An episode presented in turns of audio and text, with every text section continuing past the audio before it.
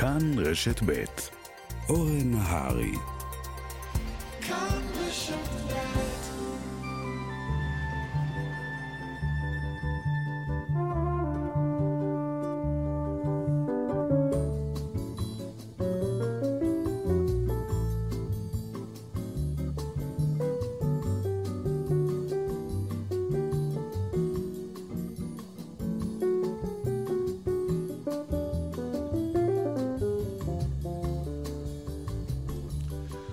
בוקר טוב, שלום רב לכן ולכם, המאזינות והמאזינים שלנו, אלה הקבועים, אלה שהצטרפו אלינו.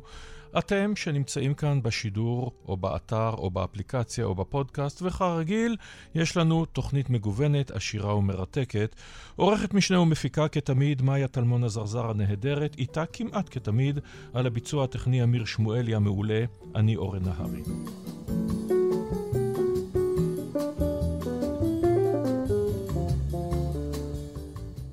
אנו כבר בספירה לאחור לקראת סיום השנה. מסורת עיתונאית מקודשת מסכמת את השנה, אנו ננסה לעשות משהו שונה.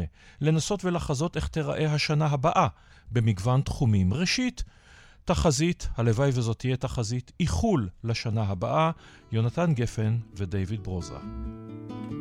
אני מביט מהחלום, וזה עושה לי די עצוב.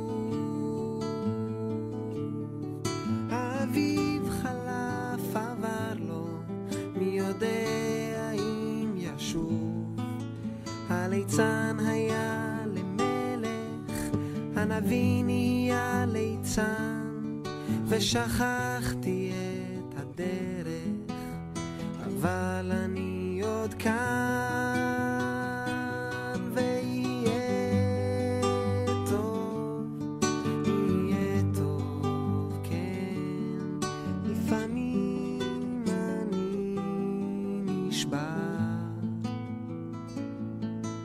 אז הלילה.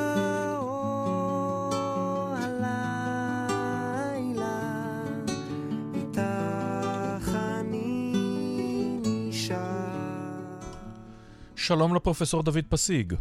שלום אורן, מה שלומך? אתה תגיד לנו תכף מה יהיה שלומנו בשנה הבאה, חוקר עתידים וראש המעבדה למציאות מדומה באוניברסיטת בר אילן, העתידן נקרא לזה כך, הבכיר במדינת ישראל. בואו נתחיל לנסות ולבדוק מה יקרה בשנה הבאה. נתחיל מהדברים שאנחנו יודעים שיקרו, בראשם, אני מניח, הבחירות בארצות הברית יהיה אירוע מכונן שיבהיר לאן פני ארצות הברית ומכאן לאן פני הרבה מאוד מדינות בעולם כולו. אגב, קורה משהו הרבה יותר גדול מזה. והוא? בשנת 2024, מחצית מהמין האנושי הולכים לבחירות. כן, אבל, כן, אבל חלק מהם, אתה יודע, זה בחירות... איש, לא, בסדר, אבל תשמע, זה אף פעם לא קרה כזה דבר. נכון. זה בלתי רגיל, השאלה היא מה, מה המגמות של, ה, של הבחירות הללו בעולם. והמגמות הללו כנראה הולכות לכיוון יותר לאומיות mm-hmm. מאשר גלובליות. אנחנו למעשה כרגע עושים את הפנדולום לצד השני של אה, כנגד הגלובליות שחטפה קצת מכות בשנים האחרונות. אתה מאוד עדין. אה, בדיוק. אה, אפשר להסביר את זה הרבה יותר רחב, אם יש לנו זמן, אנחנו בהחלט נוכל לעשות את זה, כי באמת משהו גדול בהיסטוריה מתרחש.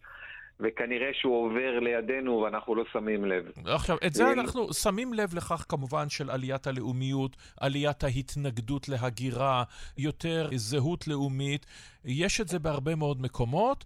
עכשיו, אה, בחלק מהבחירות האלה, כפי שאנחנו יודעים, למשל בהודו, נרנדרה מודי, אלא אם כן יקרה איזה משהו, יקרה משהו לבריאותו, הוא ייבחר, וכך גם במקומות אחרים. אבל האם העובדה שמחצית המין האנושי, כפי שציינת ובצדק, הולכת לבחירות, אומרת שעדיין המותג דמוקרטיה הוא מותג חשוב.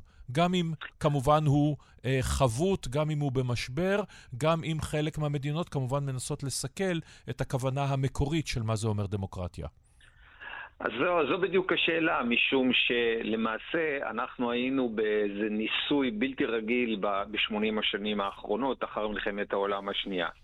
הניסוי היה ברור לכולם שבו הדמוקרטיות מנסות לפתוח את העולם כדי שהוא יהיה גלובלי, mm-hmm. כלכלית, פוליטית וכן הלאה, ומסתבר שהניסוי הזה... אה, הוא בהרבה, אצל הרבה מאוד קבוצות, אצל הרבה מאוד מדינות, הוא לא מוצר מוצלח, ולכן הם חוזרים בחזרה ללאומיות, שזה מעין נסיגה מהגלובליות שיש לה כמובן קשר אה, לדמוקרטיה.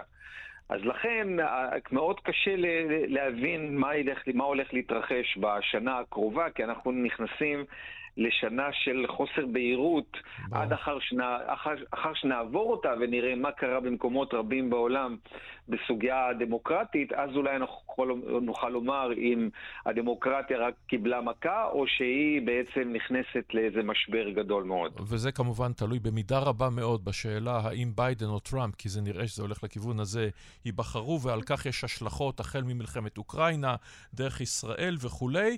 אתה יודע, אה, אמר אייזנהאואר, למכתבת נשיא ארה"ב מגיעים רק שני סוגי דברים, דחופים וחשובים. מרוב הדחופים אתה אף פעם לא מגיע לחשובים. בוא נדבר רגע על החשובים, בראשם איכות הסביבה. אנחנו מתקרבים מאוד לנקודת האל-חזור, כך מזהירים המדענים. האם אנחנו בתקופה האחרונה שאפשרי עוד לעשות משהו? וכמובן, זה תלוי בשיתוף פעולה בינלאומי, בדיוק ההפך מהלאומיות שדיברת עליה לפני שנייה. אז בדיוק uh, בנקודה הזו, לעניות דעתי, הסוגיה הזו של... uh, שהזכרת כרגע הולכת לחטוף נסיגה קטנה בגלל המגמות שדיברתי עליהן קודם לכן. זה בא לידי ביטוי, אגב, בהרבה מאוד מדינות שהן קמות כנגד התנועה הגדולה הזו, שהפכה להיות יותר ויותר גם פוליטית. אה, לאחרונה, ולא, אה, ולא במיתוג אה, שהיא לקחה על עצמה, שהיא א-פוליטית והיא רק דואגת לכדור הארץ. ושוב, זו עוד סוגיה ש, שמתווספת לבוקה ומבולקה שאנחנו הולכים לראות לפחות בשנה הקרובה. יש כאלה טוענים אפילו, אנחנו נכנס, נכנסים לאיזה חמש שנים כאלה של, של חוסר בהירות, של נסיגות בכל מיני סוגיות שניסינו לפתח, החל מגלובליזציה וכלה כמובן בתנועות אקלים, ולכן 2024 אה, היא לא, לצערי אני אומר את זה בצער גדול, היא לא מבטיחה לכולנו איזושהי התאוששות, אלא ההפך, היא מבטיחה לכולנו אפילו קצת יותר, אה, אה, קצת יותר אי בהירות בהרבה מאוד סוגיות. והפתרון? טכנולוגיה ומדע, אנחנו רואים, בסופו של דבר, אנחנו לעיתים מדגישים, אולי מדי, את החושך, ויש חושך, אבל הנה למשל, מנהל התרופות והמזון האמריקנים שמאשרים את התרופה קוסגייב, מבוססת קריספר, אנחנו רואים אה, דברים מדהימים בתחומים, אולי גם טיפה מפחידים, מבינה מלאכותית, דרך תרופות חדשות ועד אה, טיסות לחלל, בכל זאת, יש גם את היכולות האלה. אין ספק שהמין האנושי הולך לראות uh, במאה ה-21 התפתחויות מרחיקות לכת בסוגיה של טכנולוגיה, הרבה יותר ממה שראינו במאה ה-20. אגב, מה שהזכרת זה הדברים הקטנים. אני טוען שיש משהו הרבה יותר גדול שהולך להתפתח. והוא? שזה מה שאנחנו קוראים לו טכנולוגיות של תודעה. אחד הדברים המאפיינים באמת של, של המין האנושי זה לא תבונה שלנו, זה לא יכולת העיבוד מידע, זה אנחנו נותנים למכונות לעשות עבורנו. אנחנו כנראה מתחילים, דווקא בגלל שה-AI מתפתח, אנחנו מתחילים להתפנות, לעסוק בסוגיה היותר רצינית, זה מה זה תודעה, ואם אפשר לשים אותה בתוך כלים שלנו, ואם אפשר, ואם אפשר לשפר אותה, כמו ששיפרנו קוגניציות למיניהם. אתה מדבר לשפר... על התחזית של אילון מאסק בין השאר, שיהיה לנו פשוט שבב במוח, לא שאני רואה ב- בימי קונספירציה אלה המון אנשים שהתנדבו לזה, והשבב הזה מעצים את היכולות שלנו לאין שיעור. זה מדע בדיוני של פעם. אוקיי, אבל זה לא חייב להיות, דרך אגב, עם שבב, זה יכול להיות אפילו עם מכשיר שאתה מחזיק ביד. Mm-hmm. אז כרגע אני, אתה, אני מחזיק ביד מכשיר שהוא רב עוצמה, הוא לגמרי. כמעט מחשב על. אז לא חייבים להיכנס דווקא לפינה הזו של, אה, של כל מיני דברים שאנחנו מכניסים למוח או לידיים. אבל אין ספק שהמין האנושי יעבור את ה, את ה, גם את השנים הקרובות עם התפתחות בלתי רגילה. ואגב, דווקא המשברים הם שגורמים לטכנולוגיות הללו להתפתח. הם גורמו, המשברים הגיאופוליטיים, המשברים החברתיים, אלה גורמים לכך שאנחנו מחפשים פתרונות אה, דרך הכלים שאנחנו מפתחים, וזה נותן דחיפה עוד יותר גדולה. Mm-hmm. גם אנחנו רואים את זה גם בנתונים. אפילו שהייתה איזושהי ירידה, למשל, בהשקעות, אה, בסטארט-אפים, במקומות שונים בשנתיים האחרונות, זה שוב תופס תאוצה. זאת אומרת, המין האנושי תמיד מחפש לפתור את הבעיות שלו בעזרת כלים חדשים, וכשיש בעיות, אז הכלים מקבלים תנופה עוד יותר גדולה. אז מבחינה זו אני מאוד אופטימי, ואתה מכיר כבר את, ה, את, את, ה, את הטכנולוגיות הללו, שזה דבר בלתי רגיל. הרי אני, אולי אם מותר לי, אנשים למשל חושבים שטכנולוגיה זה, זה משהו טכני, זה לא נכון. Mm-hmm. טכנוס אה, ביוונית עתיקה זה אומנות. Mm-hmm. זה אחד מהכלים, זאת אומרת, זה אחד מערוצי הביטוי הכי עמוקים של המין האנושי, אנחנו קוראים לזה טכנולוגיה. בעזרת טכנולוגיה אנחנו מביעים את השאיפות הכי עמוקות שלנו, את הרצונות הכי עמוקים שלנו, וכאשר יש משברים, אז השאיפות הללו דווקא מקבלות אה, תנופה עוד יותר גדולה. למשל, זה שאני מדבר מטלפון נייד מקצה עולם לקצה עולם, זה בגלל ש... שאני בתוך תוכי, אנחנו כיצור תבוני, אנחנו לא מקבלים את, ה, אה, את העובדה שאני תקוע באיזשהו מקום. אני רוצה שקולי יישמע מקצה עולם לקצה עולם. זה, זה ממש אומנות, זה לא משהו טכני של, של נוחות. ולכן, ככל שאנחנו מתקדמים בזמן, אנחנו גם מפתחים דברים שהרבה יותר עמוקים, וכמובן, מכיוון ש... העולם היום הוא כל כך אה, גדול והמידע זורם בשברי שניות ממקום למקום, אז קצב ההתפתחות הזו יהיה הרבה יותר גדול אפילו ממה שאנחנו אה, דמיינו רק לפני עשור או שניים. אז מכיוון שהגענו לנקודה של אופטימיות, אנחנו נעצור כאן את השיחה הזו. מרתקת תמיד. תודה רבה לך על הדברים האלה. פרופסור דוד פסיג, חוקר עתידים וראש המעבדה למציאות מדומה באוניברסיטת בר אילן. ומכאן לעיראק. מדינה שאנו זוכרים אותה כיריבתה של איראן בגלגולים שונים שלהן, ועכשיו השאלה, האם היא חלק מהציר האיראני? האם היא מדינה עצמאית? האם בכלל מדובר במדינה אחודה, נקרא לזה כך?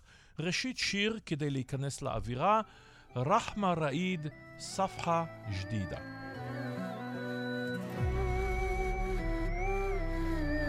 كنت اتمنى تقدر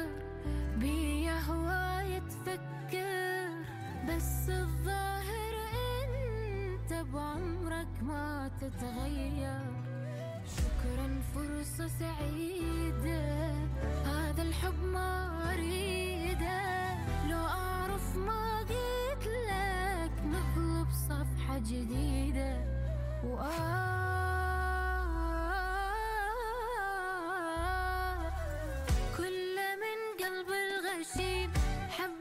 شباني ظن ماني غلطانة طفلة كنت أحبك حب عظيم يا الجرح إحساس روحي وعفت جرحك بالصميم على كل نهاية שלום לדוקטור רונן זיידל. שלום וברכה. חוקר עיראק, מרכז דיין באוניברסיטת תל אביב. אנחנו uh, מקליטים את השיחה הזאת, ואני רואה בטלוויזיה מולי את הידיעה מיליציות פרו-איראניות בעיראק תקפו כוחות אמריקניים בסוריה, אז מה המצב כיום? ותכף נגיע אחורה. האם איראן, לא אגיד שולטת בעיראק, אבל האם יש לה כוחות המצייתים לה אה, ברמה של, גם הם לא מצייתים ב-100%, אבל נגיד ב-90 או 80%, של חמאס, חיזבאללה, החות'ים? אמ, עיראק של אחרי 2003 היא עיראק בשליטה שיעית. Mm-hmm. השיעים, הקבוצה הגדולה באוכלוסייה, במשך הרבה מאוד שנים קופחו. ו- ולא יוצגו בצמרת השלטון, רק נשלטה על, על, עד 2003 על ידי המיעוט הסוני. Mm-hmm. ואחרי 2003 עיראק עברה לפסים uh, אחרים, עברה בעצם איזה סוג של מהפכה. Uh, אמנם מהפכה שהביאו את הטנקים האמריקאים, אבל מהפכה. Mm-hmm. והפכה להיות מדינה הרבה יותר דמוקרטית ממה שהייתה קודם לכן, אי פעם קודם לכן. באמת, זה, זה שינוי שהוא באמת מהפכני ממדינה שהייתה אולי אחת הכי לא דמוקרטית בעולם, באזור שאיננו מצטיין בדמוקרטיות אה, מערביות. מלבלבות, אה, כן. מלבלבות, כן. הפכה להיות עד היום הייתי אומר, המדינה הדמוקרטית ביותר בעולם הערבי. אבל, אבל, אה, בצל הדמוקרטיה העיראקית הלא נורא אה, אטרקטיבית הזאת, אני זוכר שהאמריקאים רצו שהאמריקאים יכבשו את עיראק גם עם איזשהו דגל אידיאולוגי של ייצוא הדמוקרטיה למדינות נוספות באזור. ואנחנו מזכירים. אם כבר דיברנו על כך, שקצת לפני הפלישה, אה, מדינה ישראלי נשא נאום, אז הוא היה באופוזיציה, נשא נאום בפני הקונגרס ובו הסביר לאותם נאו-קונס, הנאו-שמרנים, ש, אה, שכיבוש עיראק יהיה מעולה, כי זה יביא דמוקרטיה לעיראק, ובהמשך יביא לדמוקרטיה לאיראן, יפיל את משטר האייתוללות, והמזרח התיכון יהפוך לגן עדן דמוקרטי, מה שלא לגמרי קרה, נגיד ב understatement. אבל, אבל עיראק הפכה להיות הרבה יותר דמוקרטית מאשר אי פעם בעבר, וזה לא היה קל. מצד שני, המודל הדמוקרטי העיראקי לא ממש אה, הפך להיות מודל אטרקטיבי למדינות אחרות בסביבה, והיום אה, כמעט ולא יודעים שעיראק היא בעצם אה, המדינה הכי דמוקרטית בעולם הערבי. אז רגע, אז בוא, בוא, נעצר, בוא נעצור רגע ונחזור, כי זה חשוב. בעצם מה שאתה אומר זה שהפלישה של ג'ורג' בוש הבן ב-2003, ואנחנו זוכרים את ההמשך, את תלייתו של סדאם חוסיין, חיסול בניו וכולי, זה שנת האפס בתולדות עיראק המודרנית. מפה מתחיל הכל. נכון, נכון, נכון, זה אחד מתאריכי הציר בהיסטוריה של אה, עיראק, לצד אה, הקמת המדינה והמהפכה ב-1958, 2003 בא אחרי זה, בתור תאריך מאוד מאוד uh, בסיסי, אבל גם אחריה היו כל מיני תאריכים קצת פחות חשובים, אבל די חשובים לספר את הסיפור. מה שאני רוצה לומר, שבצל הדמוקרטיה, ממש בצל, הדמוקרטיה היחידה בעולם הערבי. כשאתה אומר דמוקרטיה, גם... הכוונה היא של בחירות, בחירות חופשיות, בחירות שבהן כן. אין, אה, המשטר לא, לא כופה לחלוטין את אה, דעתו, וישנה גם, צריך לומר, נוכחות אה, אה, גבוהה באופן יחסי של מצביעים בבחירות האלה. אמ, פחות או יותר כן, פחות או יותר, דמוקרטיה היא קודם כל היעדר דיקטטור, והיום אין רק אישיות שאפשר לקרוא לה דיקטטורית כפי שהייתה שם לפני 2003. יש שם בחירות, הבחירות האלה הן בסדר בסך הכל. אה, אם תרוץ, אם תקים מפלגה שקוראים לה מפלגת הבת, היא כנראה תיפסל על ידי ועדת הבחירות, או אם תקים אה, מפלגה שתומכת בתנועה הציונית, היא גם תיפסל. אה, זה אי אפשר. אבל אה, מפלגות אחרות מייצגות את אה, מגוון אה, הדעות, את מגוון המרכיבים של החברה העיראקית. החברה העיראקית היא חברה אה, שמורכבת מכמה וכמה קבוצות. הן אה, מיוצגות, ומרכז אה, אה, הפוליטיקה הוא בעצם, אה, באופן רשמי, הפרלמנט. Mm-hmm. אה, האיש החשוב במערכת הפוליטית הוא לכאורה ראש ממשלה. ולא איזה אה, נשיא בסגנון סדאם חוסיין. יש גם אפילו בחירות למועצות המקומיות, שהן אירוע די חשוב בלוח השנה העיראקי, היו לפני כמה ימים. אחוז ההשתתפות הוא לא גבוה, אבל בצל הדמוקרטיה הזאת קיימת גם מדינה עמוקה שהיא מהעמוקות ביותר בעולם, וזו תופעה לא דמוקרטית. ופה משגשגות... אתה מדבר על המיליציות השונות? בהחלט, כן. זו ממלכתם של המיליציות. למיליציות אין ייצוג ציבורי רחב. הם הקימו אה, שתי מפלגות, אה, ולשתי המפלגות האלה ביחד יש אה, חברי פרלמנט. והמיליציות הן על בסיס אתני. המיליציות הן שיעיות, הן מיליציות שיעיות, חמושות, מאורגנות, חשאיות, ומאוד מאוד חזקות, אבל לא בציבוריות. Mm-hmm. אין להם תמיכה ציבורית אמיתית. כפי שאמרתי, אלה שני חברי פרלמנט מתוך 329, זה כלום. ו- אבל מצד שני, הן uh, מאוד מאוד uh, נוכחות ופעילות בכל מיני מנגנונים של המדינה העיראקית, ומנצלים את המנגנונים של המדינה העיראקית לטובתם.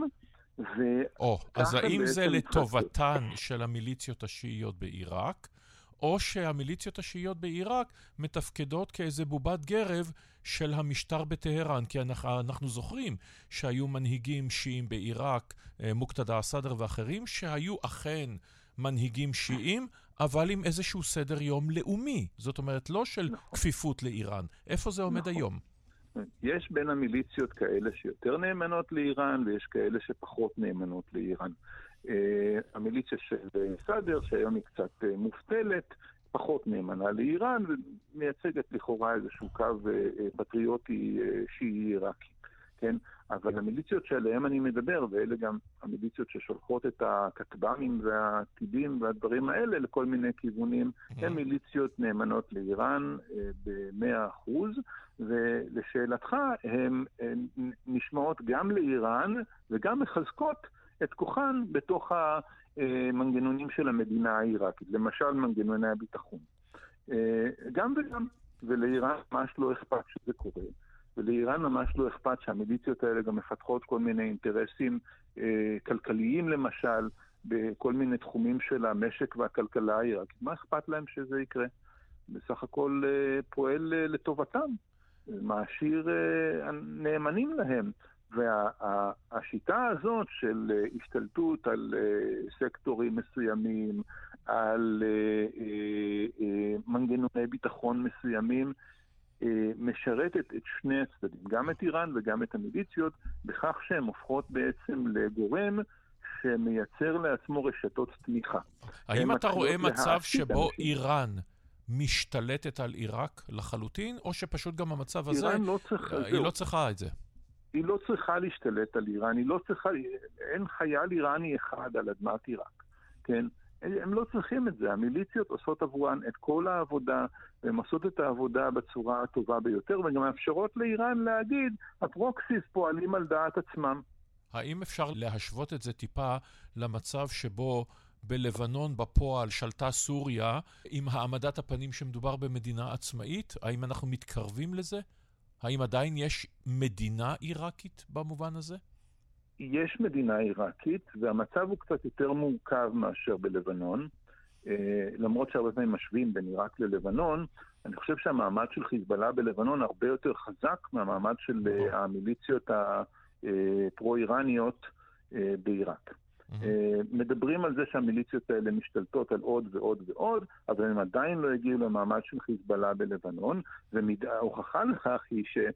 ממשלת עיראק וראש הממשלה מוחמד שיהיה הסודני, שהוא ראש ממשלה ממונה, ממנים אותו האנשים החשובים בפוליטיקה, אה, שנקרא להם מועצת גדולי התורה של הפוליטיקה העיראקית, כן? אה, הוא ממונה, הוא לא נבחר, אין לו מפלגה. חבר במפלגה, אבל הוא לא, לא רץ בבחירות. אה, הוא נקלע לפעמים למצב של אה, אה, מין דילמה, או בין הפטיש לסדן, או אני לא יודע מה, דברים בסגנון הזה, כי כאשר המיליציות האלה תוקפות יעדים אמריקאים, לאחרונה הם למשל תקפו את המתחם של השגרירות האמריקאית בגרין זון בבגדד. כן. כן? האמריקאים באים אליו בטענות. ולאמריקה יש עדיין כל מיני מנופים וכל מיני אינטרסים, ולעיראק יש כל מיני אינטרסים לשמור על קשר טוב עם ארצות הברית. כן? הם באים אליו, אליו בטענות, הם לא יבואו בטענות לאיזה מפקד מיליציה, כן? והוא נאלץ אה, אה, לתת להם איזושהי תשובה על, ה, על הטענות האלה, ולפעמים הוא אפילו עושה מבצעי מנע, אה, עוצר כל מיני אנשים מהמיליציות, עוצר חוליה שהייתה בדרך לשגר איזה משהו לעבר בסיס אמריקאי. לפעמים הם עושים גם את הדברים האלה. זה אה, לא נורא מרשים את המיליציות, כי האנשים האלה השתחררו כעבור כמה ימים, mm-hmm. אבל הוא עושה את זה כדי להראות שהוא עושה משהו אה, לאמריקאים. כן. עכשיו, ולסיום, ותודה לך על השיחה המרתקת הזו, אני רוצה לשאול אותך לגבי היחס ל, אה, לנשים ומיעוטים. אחד הדברים ש... אה, שבעזרתם אפשר לבדוק דמוקרטיה, ואנחנו כמובן זוכרים, אין לנו זמן להיכנס לכל הדברים האלה, אה, שבעקבות הפלישה שאולי אפילו הייתה זרז לאירועי האביב הערבי, וכמובן אחר כך הקמת דאעש והיזידים וכל הדברים, כל הזוועות האחרות שאנחנו זוכרים משם, איפה זה עומד היום, היחס או היחסים בין הכורדים, שיעים, סונים, האם יש בכלל, או שהאוטונומיה הכורדית, עם לבדד ישכון, ונושא מעמד האישה. אוקיי. Okay. אמ, um, קודם כל, הדבר הכי חשוב שצריך לזכור כרגע, זה שעיראק אה, נהנית עכשיו מתקופה של ביטחון. לא מובן אה, מאליו. פנימי. זה לא מובן מאליו. מ-2018 כמעט ואין פיגועים ברחובות הערים הגדולות של עיראק, ובעיקר בגדד, וזה משפיע על הרבה מאוד דברים. אין בעיות ביטחון, אז מתעסקים בכל מיני עניינים אחרים. אה, שאלת לגבי המיעוטים. אה, עיראק הופכת להיות למדינה יותר ויותר שיעית. מדברים על תהליך של שיעיזציה של כל מיני מערכות, וכמובן שזה אה, בא על חשבון גורמים אחרים. אבל הגורמים האחרים, הגורמים האחרים, אני, המיעוטים ממש, הנוצרים, יזידים וכולי, כן. מהגרים, אלה שיכולים, כן. אבל גם הסונים והכורדים? אז זהו, הסונים והכורדים פחות מהגרים. ומצבם כרגע הוא מאוד מאוד מוחלש. הסונים בעצם היו הקורבנות הגדולים ביותר של הרפתקת דאעש. דאעש היה ארגון סוני קיצוני מאוד, אבל הוא פגע בעיקר בסונים, וכל הסיפור הזה ואיך שזה הסתיים, החליש עוד יותר את הסונים, שערב עליית דאעש היו באיזשהו מצב של מחאה ו- וניסיון לדרוש אה, שיפור למעמדם. זה כבר לא יקרה והם כנראה יתייאשו מכל הדברים האלה. העדה מאוד מפולגת, אה, מאוד מוחלשת וכבר לא דורשת כל מיני דרישות כמו אזור פדרלי או דברים כאלה. הכורדים גם הם נחלשו. אם אתה זוכר, בספטמבר 2017 מסעוד ברזני, שהוא עדיין האיש החזק בכורדיסטן העיראקית, ניסה לארגן איזה מין, ארגן, mm-hmm. משאל עם על השאלה אם רוצים להיות חלק מעיראק או לא, ובערך 94% מהמשתתפים אמרו שהם לא רוצים להיות חלק מעיראק, אבל בעקבות המשאל הזה, שלא גובה באיזושהי תמיכה בינלאומית או בערבויות בינלאומיות שבאמת יעמדו לצידו, הצבא העיראקי פעל נגד הכורדים. והשיב לעצמו שליטה בעיר המחלוקת קירקוק. כן. וזו הייתה מכה קשה מאוד לחבל הכורדי, שסובל מאז מבעיות כלכליות מאוד מאוד קשות, והוא אה, אה, סמוך על שולחנה של אה, ממשלת בגדד. ממנה הוא מקבל את התקציב שלו. וכרגיל, לכן, אה, וכמובן, אה... כמו לאורך כל ההיסטוריה, מפולג בינו לבין עצמו אבל זה כבר סיפור אחר. נכון. ובמילה לגבי מעמד הנשים בעיראק? אה, מעמד הנשים אה, נמצא בירידה מאז 2003 פחות או יותר, ולא עלה מאז. כן. אה, אני לא יכול לדבר על איזשהו שיפור במעמד הנשים, כשמדינה נהיית יותר שיעית, עדתית ויותר כן. אסלאמית. ברור שיש לזה מחיר. יש גם נשים שמקבלות על עצמם את עול האסלאם ועול השיעה, ו... משתתפות בכל הטקסים השיעים האלה. למעשה היום הדמות הנשית הבולטת ביותר בעיראק היא איזושהי אישה שקוראים לה אומו דאפר, שהיא אה, נראית כמו אוהל מהלך. פשוט. אין לה פנים, היא מכוסה מכף רגל ועד ראש, והיא טוענת שהאימאם המהדי אה, התחתן איתה בדרכה לעלייה לרגל. אז זו היום הדמות הנשית שממשלת עיראק מנסה לקדם, וברור שיש נשים פמיניסטיות שמקבלות מזה אה, התקף לב. רק מלחשוב כן. על זה שזה האידיאל, כן? לכן אה, אה, מעמדן של הנשים אה, אה, לא השתפר אה, בכלל, זה נשאר מאוד מאוד אה, נמוך ויש הרבה מאוד מה לעשות ויש גם הרבה מאוד בעיות חברתיות שקשורות למעמד הנשים ולא ממש מטפלים בהם כמו שצריך.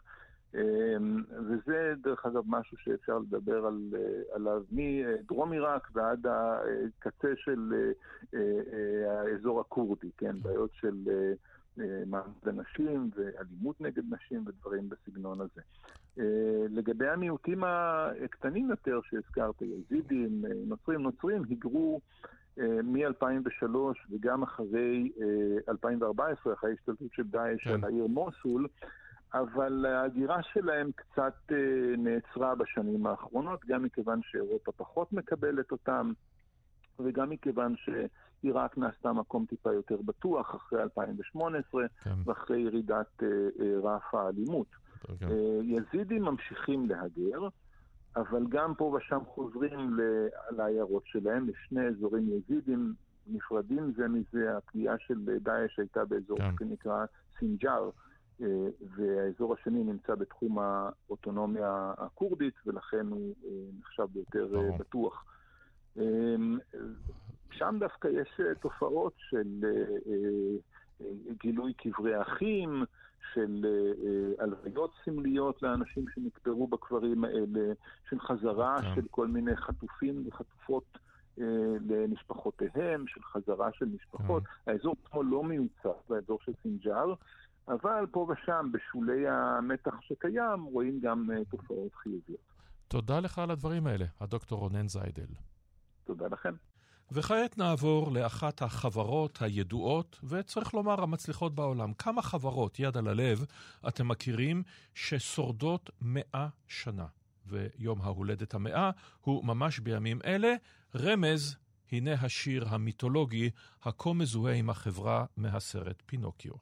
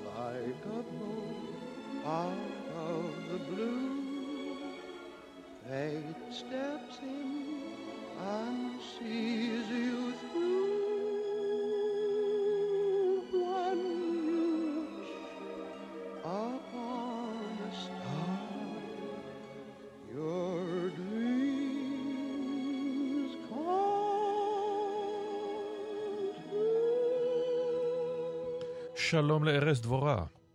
שלום וברכה. מרצה בבית הספר לקולנוע וטלוויזיה על שם סטיב טיש באוניברסיטת תל אביב, ומבקר הקולנוע באתר ynet. אם כן, ב-16 באוקטובר 1923, בעל חזון, אי אפשר להתווכח על זה. ושמו וולט דיסני, מייסד חברה, אולפני האנימציה האחים דיסני. אגב, אחיו הגדול, רוי, שהיה בכיר לחלוטין בחברה הזו, די הועלם מההיסטוריה הרשמית, לא כן? אמ, תלוי כמה, תראה, בגלל שהדמות של וולט דיסני היא דמות כל כך איקונית וגם ההחלפה של השם לשם החברה לכזה שהשם וולט דיסני הוא המותג המוביל אותה אז, אז במובן מסוים, אה, ואני חושב שגם מבחינת היחסים בין האחים זה היה ברור מי בסופו של דבר הוא הקטר, היזם, בעל החלומות, ורוי הוא מי שאיזן את, את אחיו בניהול של החברה, בפתרון של הסכסוכים שהיו שם עם, ה, עם העובדים בתחילת שנות ה-40. כלומר, בוודאי דמות מאוד מאוד חשובה, קריטית, בהתפתחות של החברה, אבל בסופו של דבר וולט דיסני אתה אומר, זהו, אז אתה אומר... האחים דיסני בלי וולט לא קיימים, בלי רוי, אוקיי, היו מוצאים מנהל טוב אחר.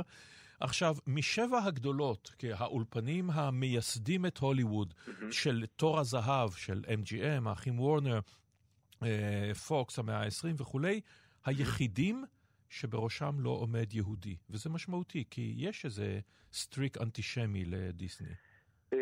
במשך שנים דובר על, היו, ריחף הענן האפל הזה של שמועות לגבי האנטישמיות של וולט דיסני. אה, עד היום יש ויכוח על העניין הזה, מריל סטריפ לפני כמה שנים הייתה לה איזושהי התבטאות שהדהדה את, ה, את התחושה הכללית הזו שוולט דיסני היו לו התבטאויות אנטישמיות. אה, סביר מאוד להניח, וזה אני אומר ב... לא, בתור מי שלא כתב ביוגרפיה של דיסני, אבל בעקבות... אה, בניגוד לרבים אחרים. כן, אבל יש ביוגרפיות משמעותיות ויש פחות, אה, ביוגרפיות כמו של ניל גבלר הן קצת יותר משמעותיות, ושבדק את, את הנושא הזה, ו, ואני חושב שהטענה, ואני חושב שגם היא טענה מאוד מאוד הגיונית, שבסופו של דבר, מעבר לזה שאתה כמובן יכול לומר, היו לו הרבה עובדים בחברה של יהודים, וכיוצא בזה, אנימטורים, ו, אבל, אבל אני חושב שהמקור של הבעיה הוא באופן שבו ה... העימותים שהיו בתחילת שנות ה-40, אה, כאשר הייתה התאגדות של האנימטורים בתוך החברה שלו, אה, שזוהו כקומוניסטים, וקומוניסטים בהוליווד אה, כמעט זיהוי בדיאגרמת ון, כן. ויהודים זה כמעט שתי קבוצות חופפות. אז אני חושב שמהמקום הזה, אה, השנאה שבאמת הייתה לדיסני, להתארגנויות העובדים הקומוניסטיות, יכול להיות שאספקטים בזה, אני לא יודע מבחינת, מבחינת התחושה הזו, יכול להיות שבתפיסה, כן. יש לו, הייתה לו, היה לו סנטימנט אנטי-יהודי, אבל כנראה שזה לא היה אנטישמי. כן, ואתה יודע, הנושא הזה של תקופת המקארתיזם וועדת הקונגרס, העשרה של הוליווד, זה, נשאיר את זה להזדמנות אחרת, אבל בסוף בסוף, אנחנו לא באים לדבר על דיסני בגלל אנטישמיות כן או לא, ובגלל ההיסטוריה שנוסד לפני מאה שנה, אלא בגלל החשיבות ההיסטורית האדירה של אולפן שתמיד ידע לחדש. ראשית האנימציה, ואז מסרטונים קצרים לסרטי קולנוע, ושלגיה הראשון שבהם, ושילוב לימים של הנפשה ושחקנים רגילים, מרי פופינס, וסדרת הטלוויזיה המיתולוגית, שאני עוד גדלתי עליה, ופארקי השעשועים, זו חברה מדהימה בכל קנה מידה.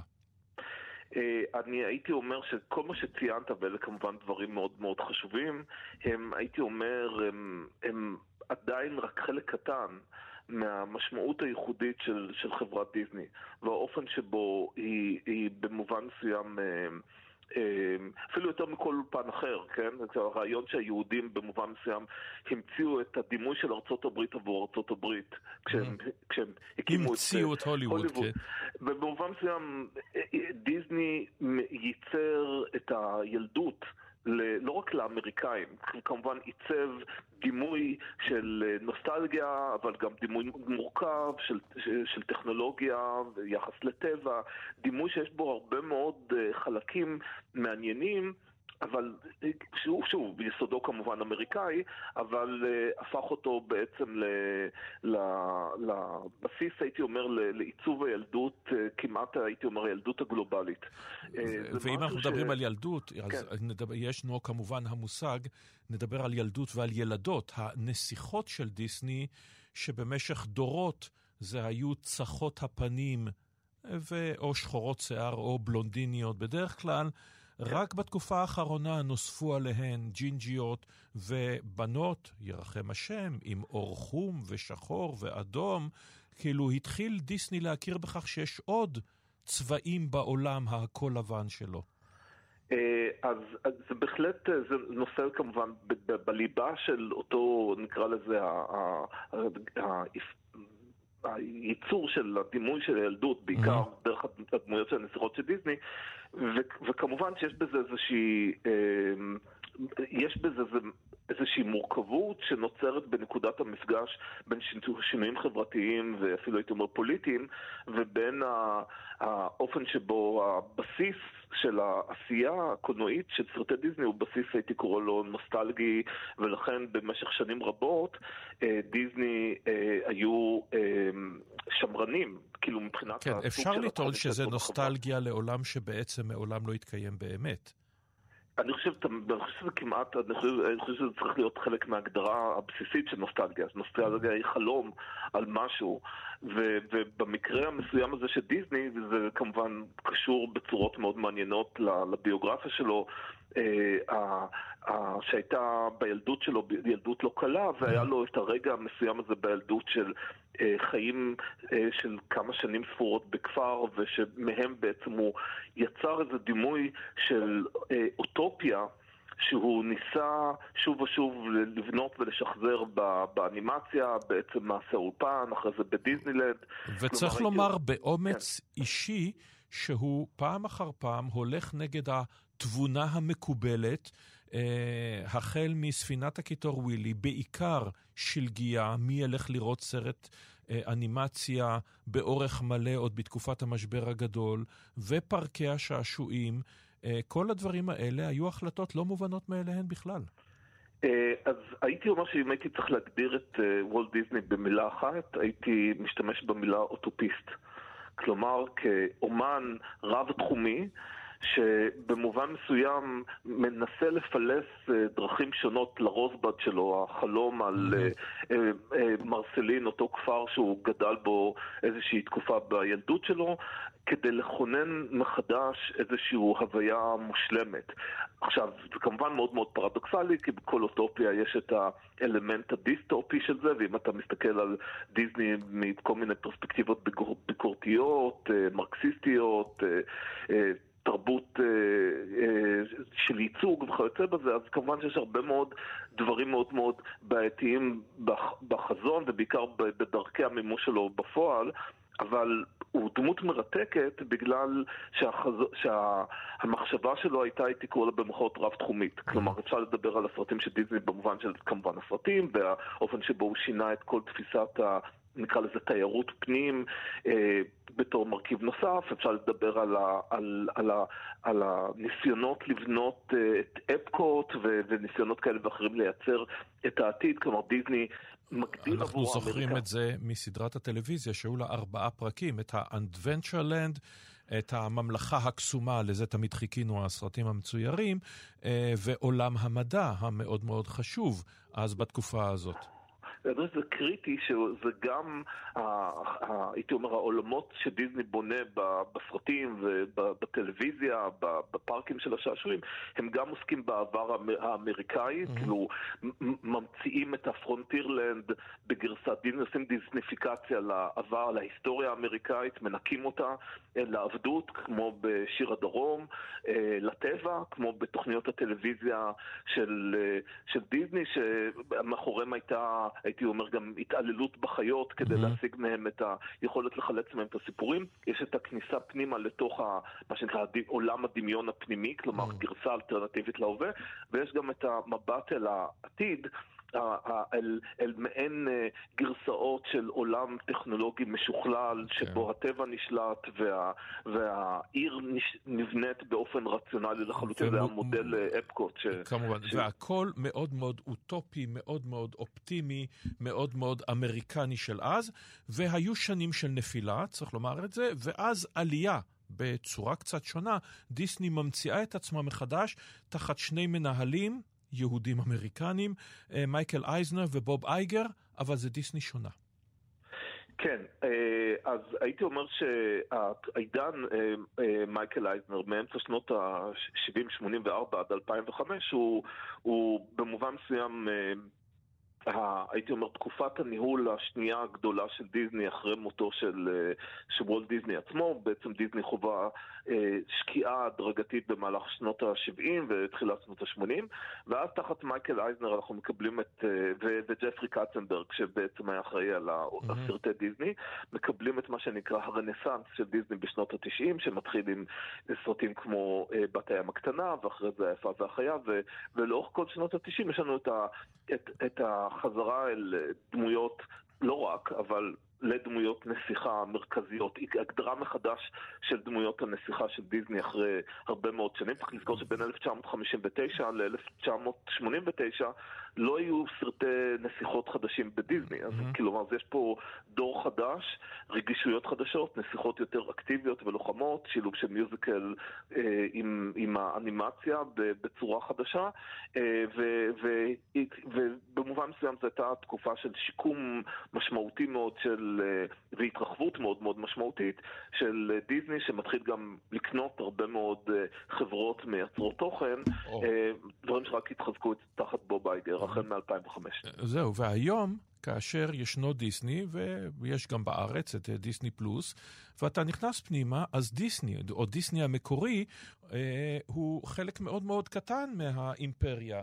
יש פה, אפרופו אימפריה, את האימפריה מכה שנית של מלחמת הכוכבים, כלומר, כל, זה כבר לא קנו סרט, קנו יקום. קנו תופעה, קנו מרצ'נדייז של מלחמת הכוכבים, של פיקסאר, של, של national geographic, החבובות וכולי וכולי.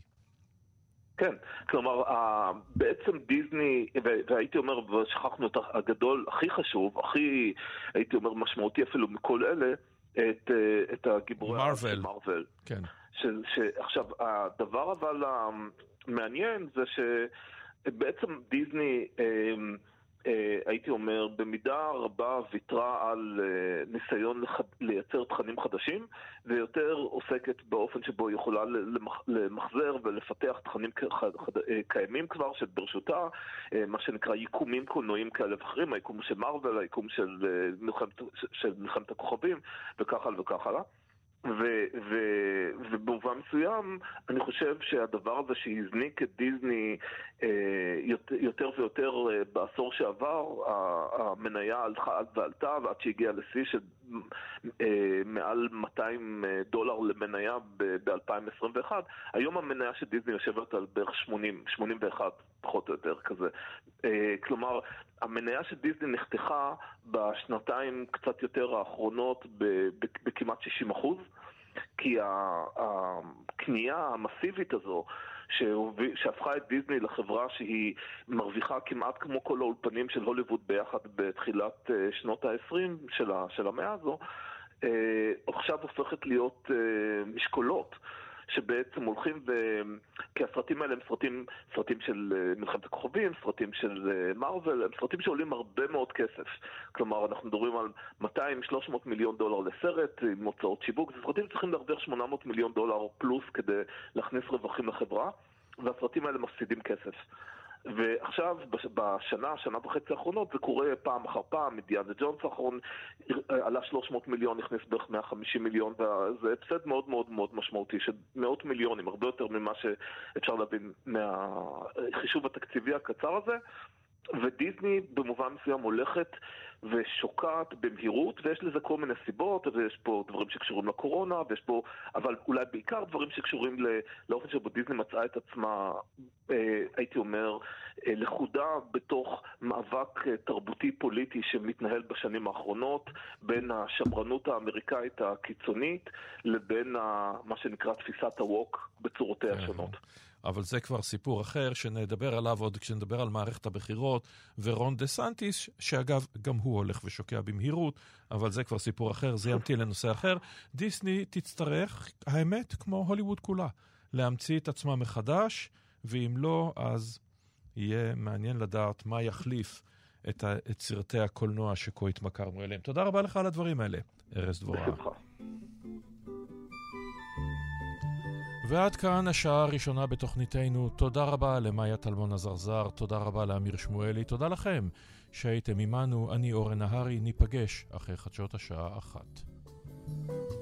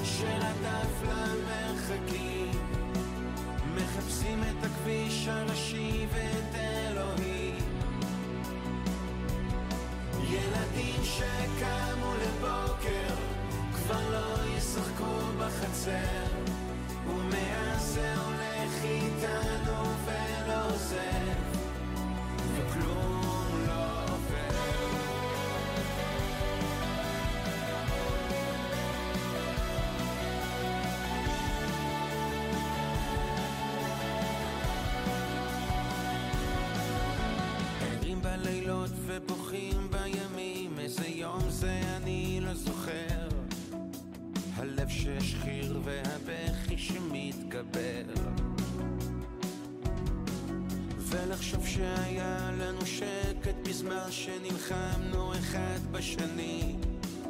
האויב שראה איך אנחנו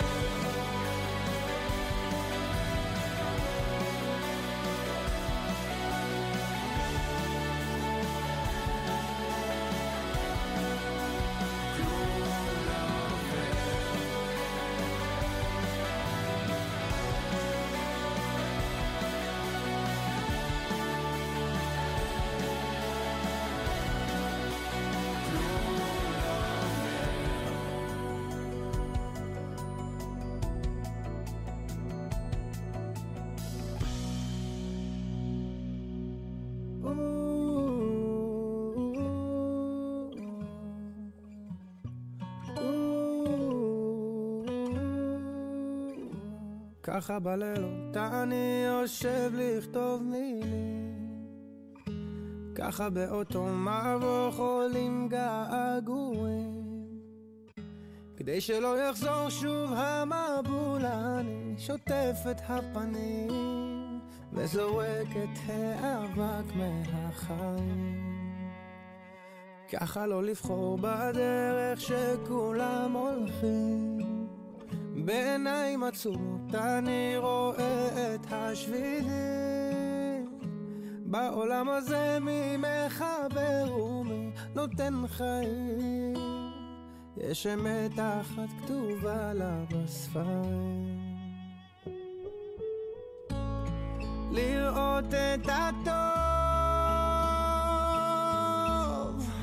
אסור לעצור את השמש עכשיו שקיעות אדומות מול כל העולם.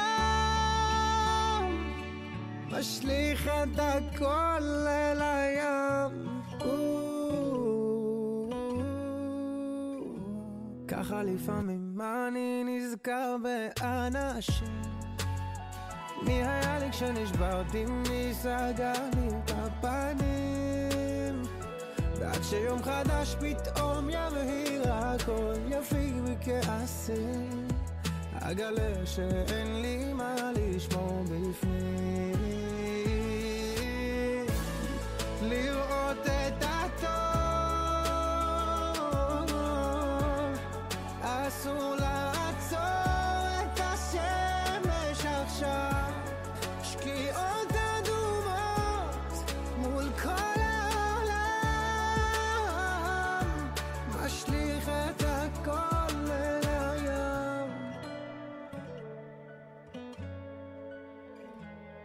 כבר שנים עברה הנפש תאונה ברגשות שיורקים עליה אש היא משיבה בלהבות היא תמיד רוצה לצרוח על מנת למצוא שתיקות. כמה מחשבות עברו בי עוד שואל מה לעשות.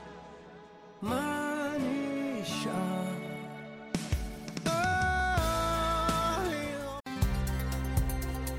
כאן רשת ב' אורן נהרי. כאן בשוקלט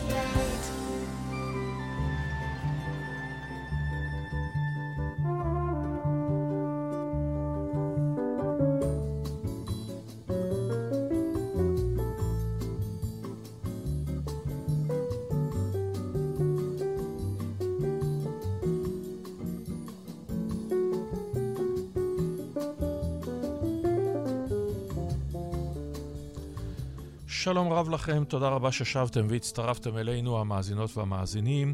תודה למאיה טלמון עזרזר ואמיר שמואלי, אני אורן נהרי, שנה בשעה, 1929.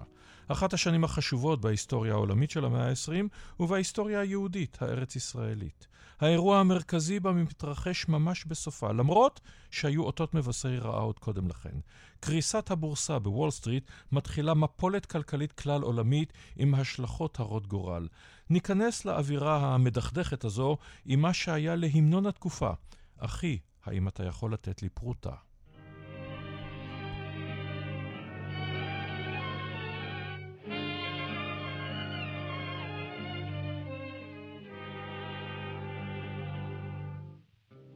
Used to tell me I was building a dream, and so I followed the mob.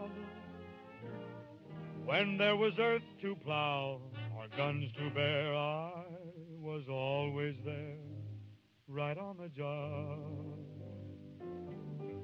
They used to tell me I was building a dream with peace and glory ahead. Why should I be standing in line just waiting for bread? Once I built a railroad, I made it run, made it race against time. Once I built a railroad, now it's done, brother can you spare a dime? Once I built a tower up to the sun, brick and rivet and lime. Once I built a tower, now it's done. Brother, can you spare a dime? שלום דוקטור אלי קוק. שלום. ראש התוכנית ללימודי ארצות הברית באוניברסיטת חיפה. אם כן, עליית שוק המניות, לפני, כמובן, הקריסה הגדולה של 1929, לא הייתה סתם איזה אוויר חם, איזה ספקולציות, איזה הונאת ברני מיידוף. היו המצאות חדשות, היו תעשיות חדשות, רדיו, מכוניות, מקררים, מה לא, יש גידול באוכלוסייה, אז מדוע בעצם זה קרס? אני חושב שהחלק מהסיבה למה היה את הבועה הזאת זה בגלל שבאמת אנשים השתכנעו, קראו לזה אז הכלכלה החדשה, The New Economy, ובאמת הזכרת את הרדיו במיוחד אבל הרכב. תעשיית הרכב, כמובן פורד וכולי, באמת, ואגב, זה נכון בסופו של דבר, שינה את הכלכלה האמריקאית ותרתי משמע הפכה להיות המנוע של הכלכלה האמריקאית כמעט עד היום, אה, אבל זה גם שכנע אנשים ברעיון המאוד מסוכן שהתאגידים האלה ימשיכו להרוויח, וש... והכי חשוב, שהבורסה, המחירים שלה לעולם לא ירדו. ולכן אין ספק שהצמיחה האמיתית שהייתה לאורך כל שנות ה-20 קשורה גם לבועה. עכשיו, אם אנחנו נלך להיסטוריה, גם לפני כן, שוכחים את זה, אבל היו קריסות מבהילות מאוד של שוק המניות, גם בתקופת הברונים השודדים, היה כמה פעמים שהשוק קרס. אה, מדוע עכשיו זה שינה את העולם? כי השוק לפני כן, ב-1873 וכולי, היה קטן מדי ואמריקני מדי? בגדול כן, צריך להגיד, באמת היה אולי המשבר הגדול הראשון היה ב-1837 על הכותנה, זה כמובן היה בתקופה של עבדות. אתה הזכרת את המשבר של 73, משבר מאוד גדול, אחרי זה היה עוד אחד ב-96, עוד אחד ב-1907, כלומר זה משהו שהאמריקאים התרגלו עליו, אבל ההבדל המשמעותי, אולי הכי משמעותי בכל הסיפור הזה, זה שקודם כל הדרך שבו המשבר הזה בסופו של דבר חדר לכלכלה הריאלית, והדבר השני, כפי שאתה הצגת, במאה ה-19 ארה"ב אומנם הייתה כוח עולה, אבל היא לא הייתה המעצמה הכלכלית הגדולה ביותר בעולם, ובעצם יש ויכוח, אבל במאה ה-20 בגדול ארה"ב עוקפת את אנגליה כן. והופכת להיות המעצמה הכלכלית הגדולה בעולם, ולכן המשבר הזה יכול לחדור אחרי זה לכל העולם. או. Oh.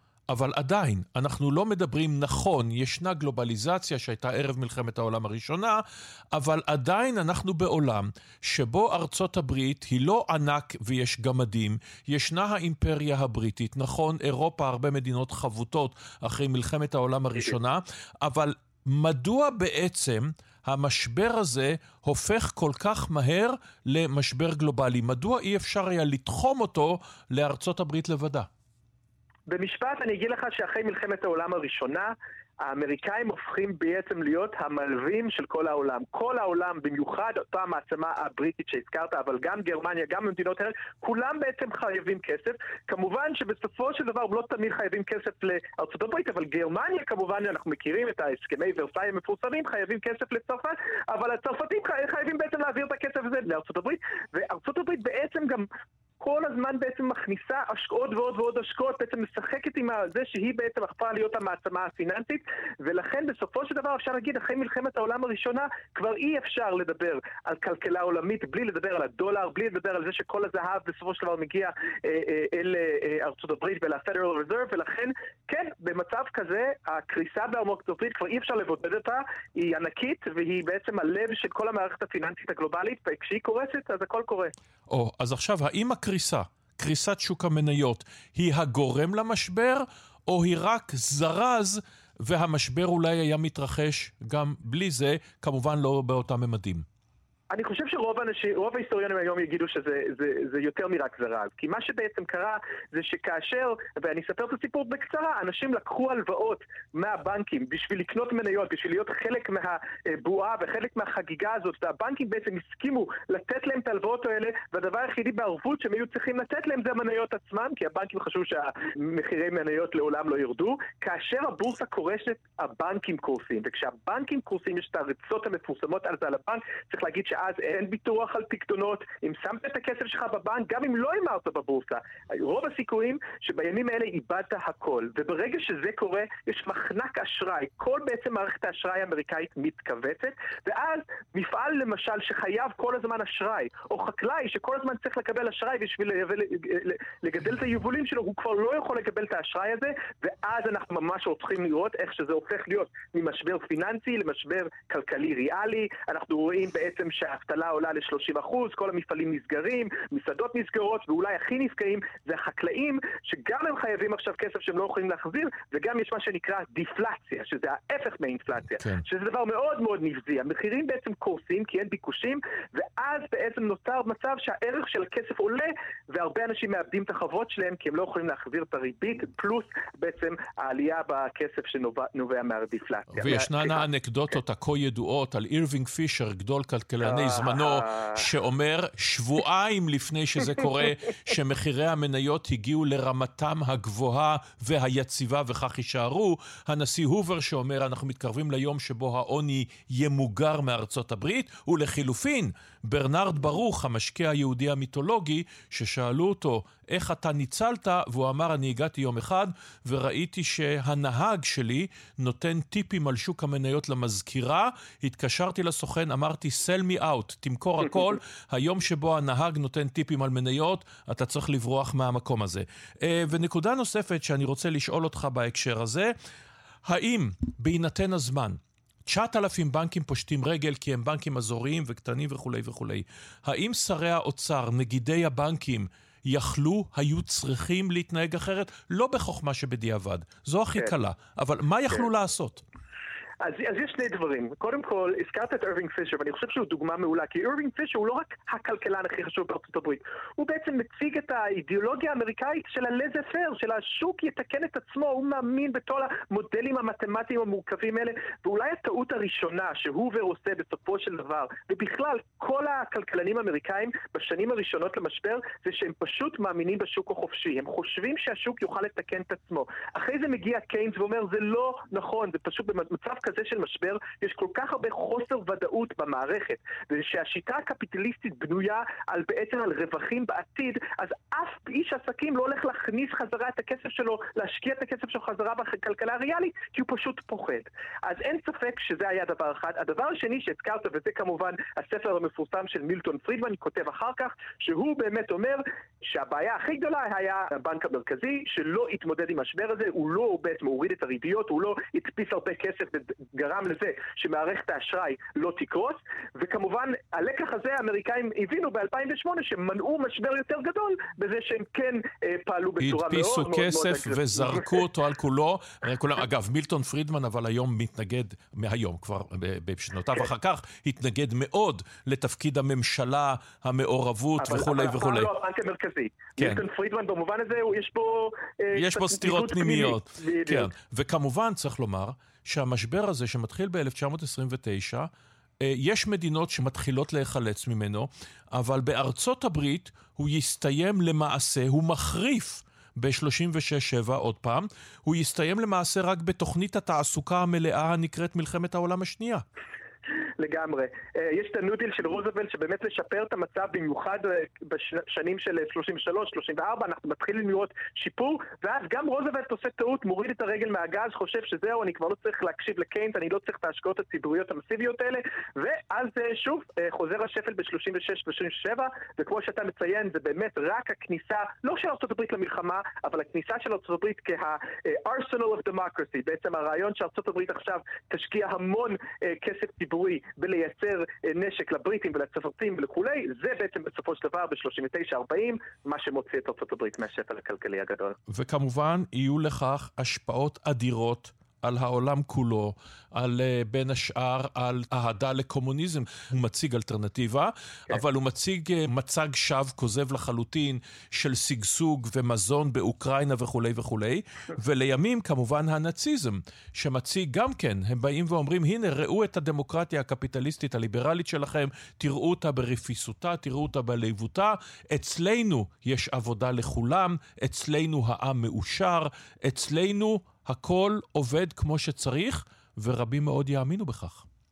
כן, גם צריך להגיד שאותה תפלת שהזכרתי קודם בארצות הברית חודרת לכל אירופה, ובסופו של דבר מביאה לעלייתו של הנאצים. יש איזו נטייה של אנשים לדבר כל הזמן על האינפלציה שהיה בשנות ה-20, אבל היטלר לא עולה בשנות ה-20, היטלר עולה ב-33, ובסופו של דבר השפל הכלכלי האמריקאי, יש לו קשר פשוט ישיר בין אה, הפופולריות של היטלר והדרך שלו לעלות בצורה דמוקרטית לשלטון, וכמו שאתה ציינת, שנות ה-30 זו תקופה שאנחנו עדיין לא יודעים בארצות הברית על כל הזוועות של סטלין, והרבה מאוד אנשים מסתכלים על תוכניות החומש שם, ואומרים, תקשיבו, אולי הם עלו על משהו. אני, אני בתור היסטוריון יכול להגיד לך שלא היה עשור שבו היה פחות ביטחון עצמי בקפיטליזם בתוך הברית מאשר שנות ה-30. נאלץ להסתפק בדברים האלה על אחד האירועים הדרמטיים ביותר, החשובים ביותר, המשפיעים ביותר לטווח ארוך על ההיסטוריה, ורק נאמר שכמובן היא משפיעה על התרבות, היא משפיעה על הקולנוע, זה משפיע על הספרות, הספרים הנהדרים של, של סטיינבק, זה משפיע כן, על כל דבר בארצות הברית עד עצם היום הזה. לגמרי. תודה לך על הדברים האלה, דוקטור אלי קוק. להתראות. עדיין ב-1929 טרוצקי גורש מברית המועצות, בזל לידל הארט פרסם את אסטרטגיה של גישה עקיפה, אדווין האבל האמריקני מוכיח, היקום מתפשט. הסוכן הנוסע האמריקני אדווין לואה ממציא את הבינגו והופך את חייהם של גמלאים אמריקנים למאושרים הרבה יותר, ושניים מהספרים המפורסמים ביותר על מלחמת העולם הראשונה מתפרסמים באותה שנה. אריך מריה רמרק הגרמני מפרסם את במערב אין קול חדש, וארנסט המינגווי האמריקני את הקץ לנשק. והייתה גם מוזיקה, למשל When You're Smiling, לואי ארמסטרונג.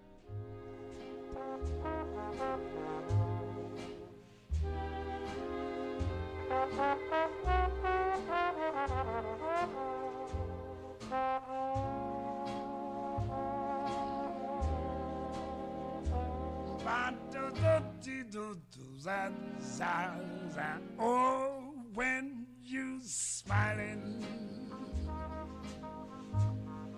when smiling, the whole world smiles with you, baby, baby.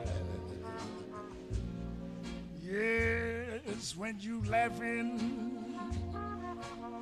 Ba, ba, ba, When you're laughing, sun come shining through. But when you crying, you bring on the rain. So stop your sighing, baby.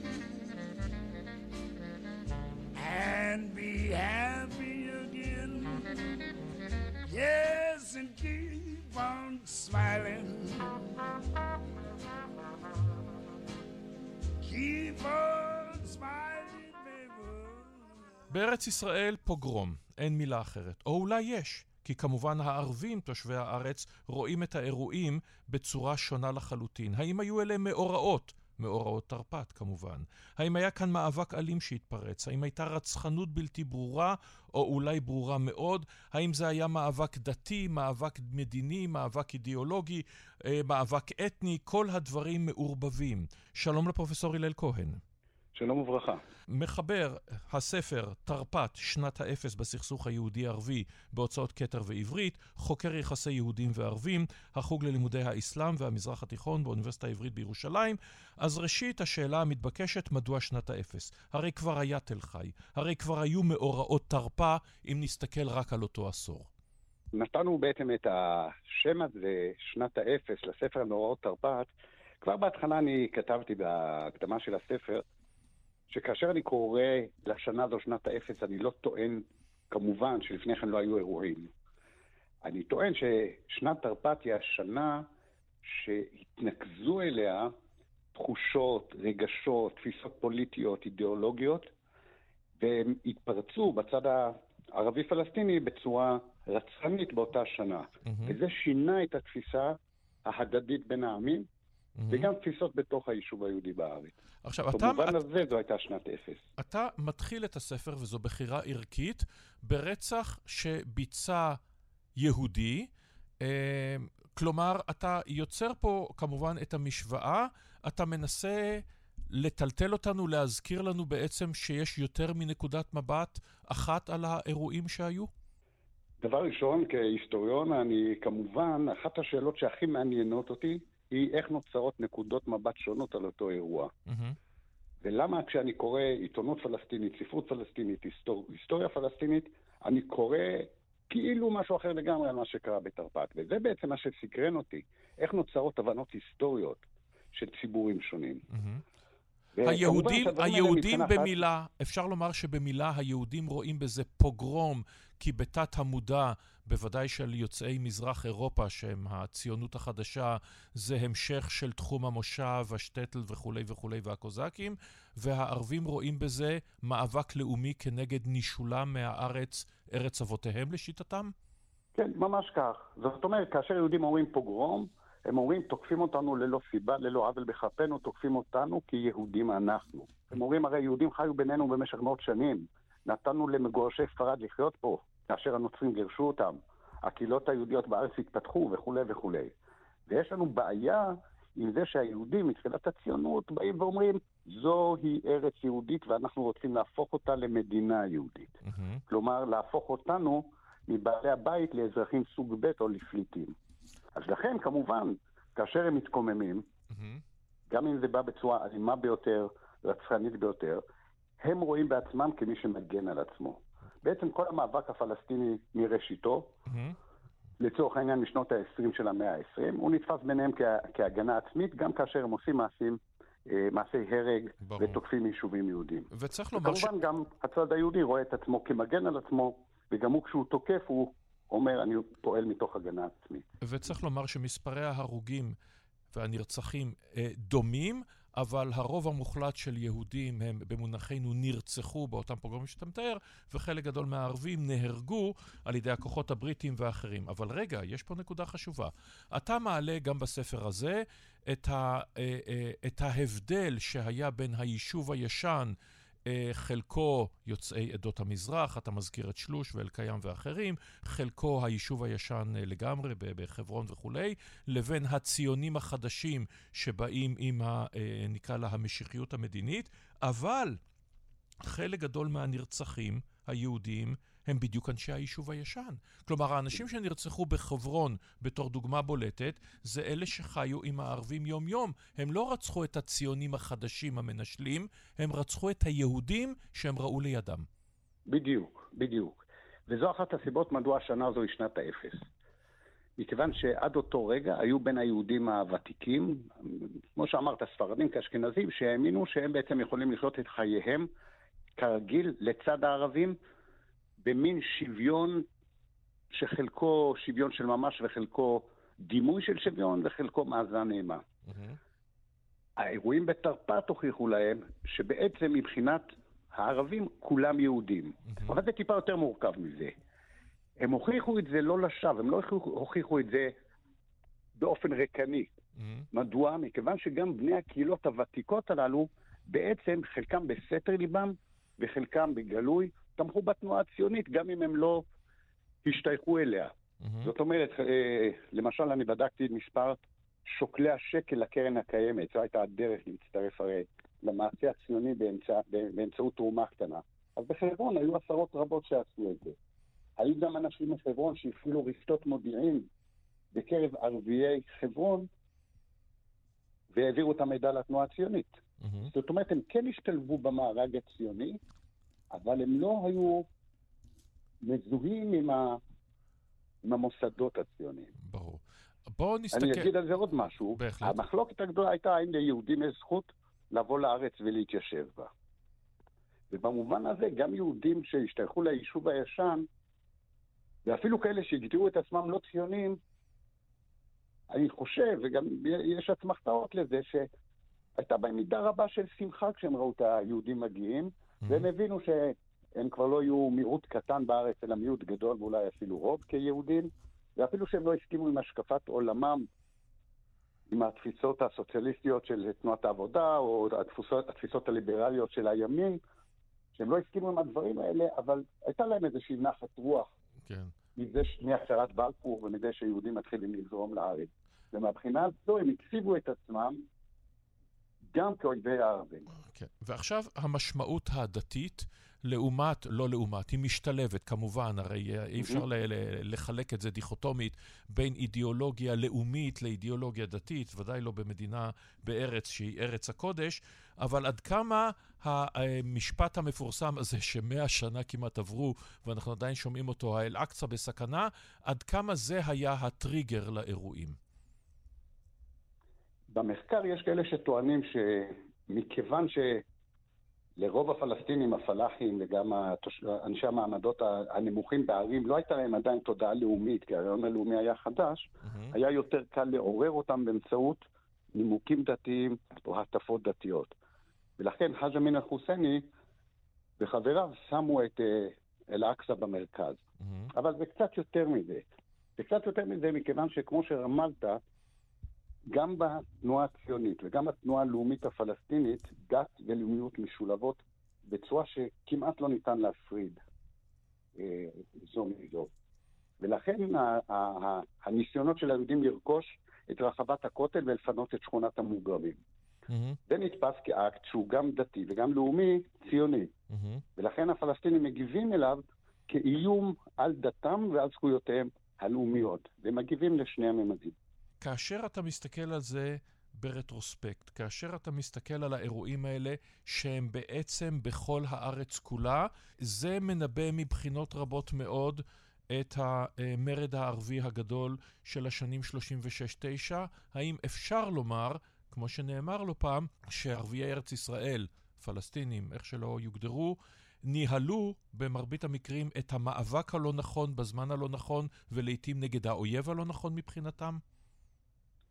תראה, מבחינתם, אה, כמי שרצה לשמור על המולדת שלו מפני פלישה זרה, קשה לחשוב על אפשרות אחרת שהייתה להם, כי הם, בשנים הראשונות הם פעלו באמצעים דיפלומטיים והדבר לא עלה בידם. אגב, כשאתה גם בספר מדגיש שחלק גדול מהם הם דור גג שני או שלישי המגיע לארץ ישראל, אבל מכיוון שישראל, ארץ ישראל, היא באותה עת חלק מהמרחב האסלאמי-ערבי הגדול, התנועה מהמגרב לצורך העניין, שכונת המוגרבים המפורסמת לארץ, היא מובנת מאליה עבורם. המשך בבקשה. כן, רק שאני אעיר על זה, כשאנחנו אומרים חלק, חלק גדול, אז אנחנו באזורים מסוימים זה 10 אחוז, ובאזורים אחרים זה 20 אחוז, באזורים אחרים זה 30 אחוז, אבל לא מדובר על זה שרוב רובו של היישוב הערבי בארץ בתחילת המנדט הוא מורכב ממהגרים של דור. אחד או שניים. גלי ההגירה גם, אתה יודע, הם אה, דבר שהוא תמיד קורה בכל העולם. אוכלוסיות נעות ממקום למקום. האם הם ניהלו גם כאן, כמו במרד הערבי הגדול, את המאבק הלא נכון לשיטתם נגד אולי גם האויב הלא נכון, ובוודאי בעיתוי הלא נכון? ההבדל בין המאורות של 29 לאלו של 36, זה שב-29 הם כיוונו את המתקפות שלהם רק לעבר יהודים. מהמם. ב-36 המטרות העיקריות היו מטרות בריטיות, מתוך הבנה שהבריטים הם אלה בעצם שמאפשרים את בניית הבית הלאומי היהודי. עכשיו, הטעות שלהם הייתה, זה טעות של יחסי כוח. ברור. אה, למרות שהיהודים אז היו מיעוט בארץ, אולי כ-20% מהאוכלוסייה של הארץ, הם היו מאורגנים יותר טוב. אה, בעיקר ביישוב החדש, וזה גם חוזר לשאלה למה בעיקר שכונות של היישוב הישן הותקפו, כי גם שכונות של היישוב החדש מהמם. הותקפו, אבל הם ידעו להגן על עצמם. על כל פנים, היחס המספרי לא קבע את יחסי הכוח. ברור. כמו לאחר מכן ב-48, שעדיין היה יחס של אחד לשניים לטובת הערבים באוכלוסיית הארץ, כן. אבל לא בכוח הצבאי. ברור. ושאלה אחרונה, האם היית כותב את הספר היום, או כשאתה חושב על הספר היום, אחרי כמובן השבת של השבעה באוקטובר, אה, משהו השתנה בהערכתך, או אולי חיזק את דעותיך לגבי אותו אירוע של תרפ"ט? האירוע של תרפ"ט, אנחנו, אני בחנתי אותו בעיניים של תרפ"ט. ברור, על זה אני מדבר. כשאני כתבתי את הספר, אני מדמה את עצמי, ואני גם יודע שאני לא יכול, אני מדמה את עצמי ליהודי בתרפ"ט, למוסלמי בתרפ"ט, לחברוני בתרפ"ט, מהמם. לקיבוצניק בתרפ"ט, לתלמיד ישיבה בתרפ"ט, ואני מנסה לכתוב מתוך התודעה של תרפ"ט. ובמובן הזה אני לא חושב שזה היה משתנה. גם אנחנו יודעים שאירועים היסטוריים הם תוצאה של תהליכים היסטוריים. ברור. ולכן מה שקורה עכשיו זה תוצאה של תהליכים שקרו מתרפ"ט או מפרה תרפ"ט והלאה, אבל הם לא משפיעים על מה שקרה בתרפ"ט. כמובן, הם יכולים להשפיע על ההבנה שלנו את תרפ"ט. למשל, מישהו יכול להציע, הנה אתם רואים, רצחנות ערבית זה דבר שהוא נמשך. אה, אני, אני אפילו לא מתייחס לנושא הזה, כמובן יהיו כאלה שיחשבו על זה כך. אני מתייחס לדברים שלמשל, לא ידעתי על כך, אה, שאמין אל-חוסייני, אה, אה, בכתבים רשמיים, מכירים בכך שהיה מקדש שלמה בהר הבית. כשהיום אני רואה, אתה יודע, אה, פלסטינים ו- ו- וכמה באמת מהמטומטמים ביותר שבסטודנטים המערביים בעולם, שמסבירים שתל אביב בנויה על אחוזת בית הפלסטינית, או שלא היו יהודים ולא היה מקדש וישו היה פלסטיני וכל הדברים האלה, כלומר, דברים שפעם עוד הוכרו איכשהו. אני כבר לא מדבר על מעשי האונס הברברים שהיו ב-7 באוקטובר, אה, ובתרפ"ט אה, יש ויכוחים האם היו או לא היו. בהרבה מאוד מובנים אנחנו במקום אה, יותר רע. זה נכון שמבחינת הכחשת ההיסטוריה של הצד השני, גם uh, הפלסטינים השתפרו בזה במרכאות וגם אנחנו השתפרנו בזה במרכאות. מהמם. כי רמת ההכרה בהיסטוריה הערבית בארץ הייתה יותר גבוהה בשלהי התקופה העות'מאנית מאשר היא היום. בשלהי התקופה העות'מאנית ובראשית תקופת המנדט, בודדים היו אומרים, לא היה פה יישוב אה, ערבי, אנחנו הגענו לארץ אה, שוממה ודברים מהסוג הזה. זה היו קולות מאוד נדירים. אחרי זה הם הובלטו גם לתוך השיח הפלסטיני וגם בשביל לתקוף אותו, וגם לתוך השיח הציוני בשביל להוכיח שלארץ ריקה בנו. אצל חלק מהאנשים כמובן, זה לא בהכרח דומיננטי. תודה לך על הדברים האלה, הפרופסור הלל כהן. תודה גם לך. ב-1929 פרסמה הסופרת וירג'יניה וולף מסה ושמה חדר משלה. מה התנאים הדרושים ליוצרת? ראשית השיר וירג'יניה של מריסה נדלר. The waves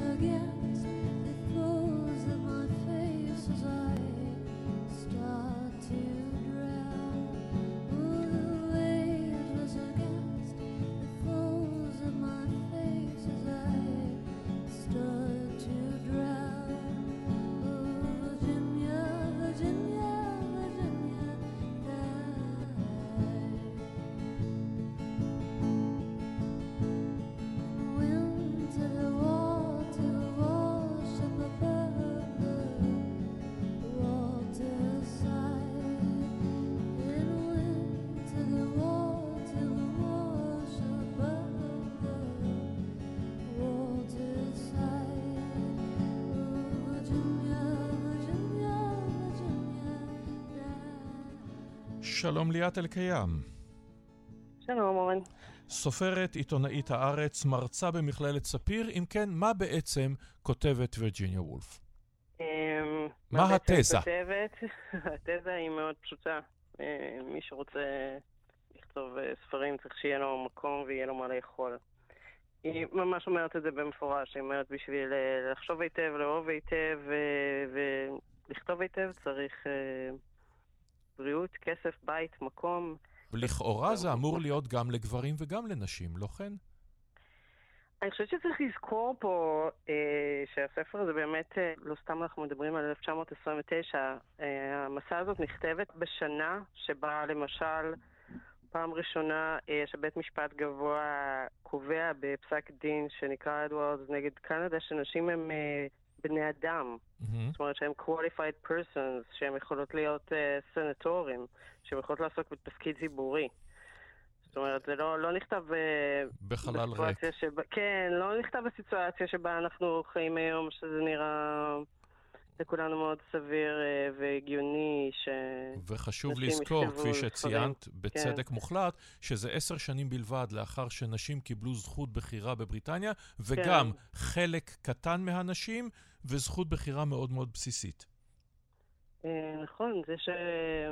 תראה, זו גם שנה שבה אם אתה מסתכל על הספרים האחרים שיצאו מסביב, אה, מה אנחנו רואים? אנחנו רואים את אה, הקץ לנשק של המינגווי, אה, במערב עם כוח חדש של אה, אריק מריה רמרק, אה, תומאס מן, הר הקסמים. בעצם וירג'יניה וולף נדרשת שם לשאלה אה, המאוד אה, מגוחכת, למה נשים לא כתבו יותר ספרים? וממש נאלצת להגיד אה, במפורש את הדבר המאוד ברור וידוע, פשוט בגלל שלא... לא היו להם תנאים. אם לא כי צריך תנאים, לא לומר. וניכנס פה לשדה מוקשים אחר, בספרות ושירה לנשים עוד הייתה בולטות יחסית לתחומים אחרים, כמו ציור, פיסול, תחומי יצירה נוספים. הרי בסופו של דבר, וגם וירג'יניה וולף מתייחסת לכך, היו ג'יין אוסטן, האחיות ברונטה ו- ואחרות. ובתקופתה של וירג'יניה וולף, כמובן, אגתה קריסטי ועוד ועוד. זאת אומרת, המצב הגרוע, הגרוע, נדגיש, אבל עדה עדיין יותר טוב מאשר בציור, פיסול, בימוי סרטים, whatever.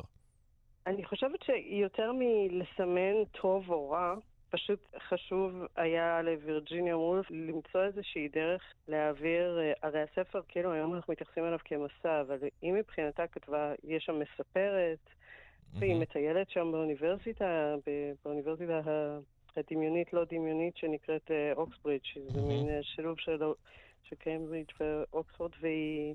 שהפך לביטוי עד עצם כן. היום הזה. כן, והיא מעלה את הרעיון המאוד מאוד יפה, שגם דבק עד עצם היום הזה של אה, אחותו הלא קיימת של שייקספיר, שבזמן שהוא קיבל את כל התנאים להיות אה, גאון, היא כמובן אה, נכלאה בביתה. זאת אומרת, היא, אני חושבת שהיא חיפשה למצוא איזושהי דרך ללוש הרבה מאוד אה, רעיונות פמיניסטיים, וזה נכון שהיא כותבת, אה, היא כותבת במסה על... אה, אוסטין וברונטה וג'ורג' אליוט, אבל היא גם כותבת על ג'ורג' סאנד ועל קארר בל, שזה היה השם, אה, כאילו שם העט כן. של האחיות ברונטה, שהסתתרו תחת שמות גבריים, בגלל שהרבה יותר קל היה להם לא- לפרסם טקסטים תחת שם של גבר מאשר שם של אישה. עד עצם אה. היום הזה, ספרות פנטזיה שנחשבת לספרות שקוראים אותה יותר נערים מאשר נערות וגברים מאשר. גבירות, אז ג'יי כן. קיי רולינג היא. ג'יי קיי רולינג ולא ג'ון רולינג, כדי מה פתאום שזה הזאת. תהיה אישה. נכון, מהסיבה הזאת, וגם אמ, אם מסתכלים ב, למשל ביומנים של וירג'יניה וולף, מחפשים את ה source של הספר הזה, אה, של המסע הזאת, אה, היא, במקור זו הייתה סדרת הרצאות שנקראה אנשים וספרות, זאת אומרת, היא גם מאוד מאוד מתעסקת, ועל זה אולי מדברים קצת פחות שמדברים על הספר הזה, מאוד אוהבים לדבר על הקטע של הכסף והחדר, שזה באמת רלוונטי לכל כותב. אבל היא גם מדברת על כמה, כמה זה שאנשים יכתבו, ויכתבו יותר ספרים, יצטרך לשנות את ה, באיזשהו אופן את הצורה של הרומן. והיא היא התחילה לכתוב את הספר, אני סתם בא לי להקריא לך, מצאתי איזה מובאה ביומן שלה, אחרי הרצאה בקולג' באוקספורד, בגרטון, היא אומרת, נשים צעירות, רעבות אך אמיצות, זה הרושם שלי. אינטליגנטיות, להוטות, עניות, שנגזר גורלן להיות מורות במי אפסיים.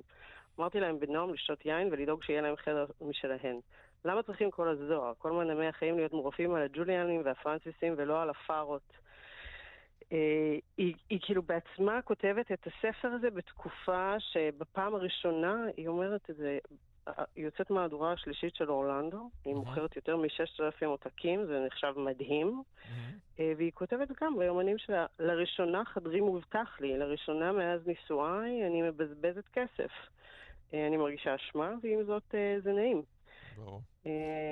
זאת אומרת, וירג'יניה עצמה התמודדה עם הסיטואציה הזאת של כמה כסף יש לי וכמה זמן אני יכולה להשקיע במה שמעניין אותי לכתוב ומה שאני רוצה לכתוב. אם, אם כבר הזכרת את אורלנדו ליאת, בואי נדבר שנייה על חשיבותה של וירג'יניה וולף כסופרת בעצמה.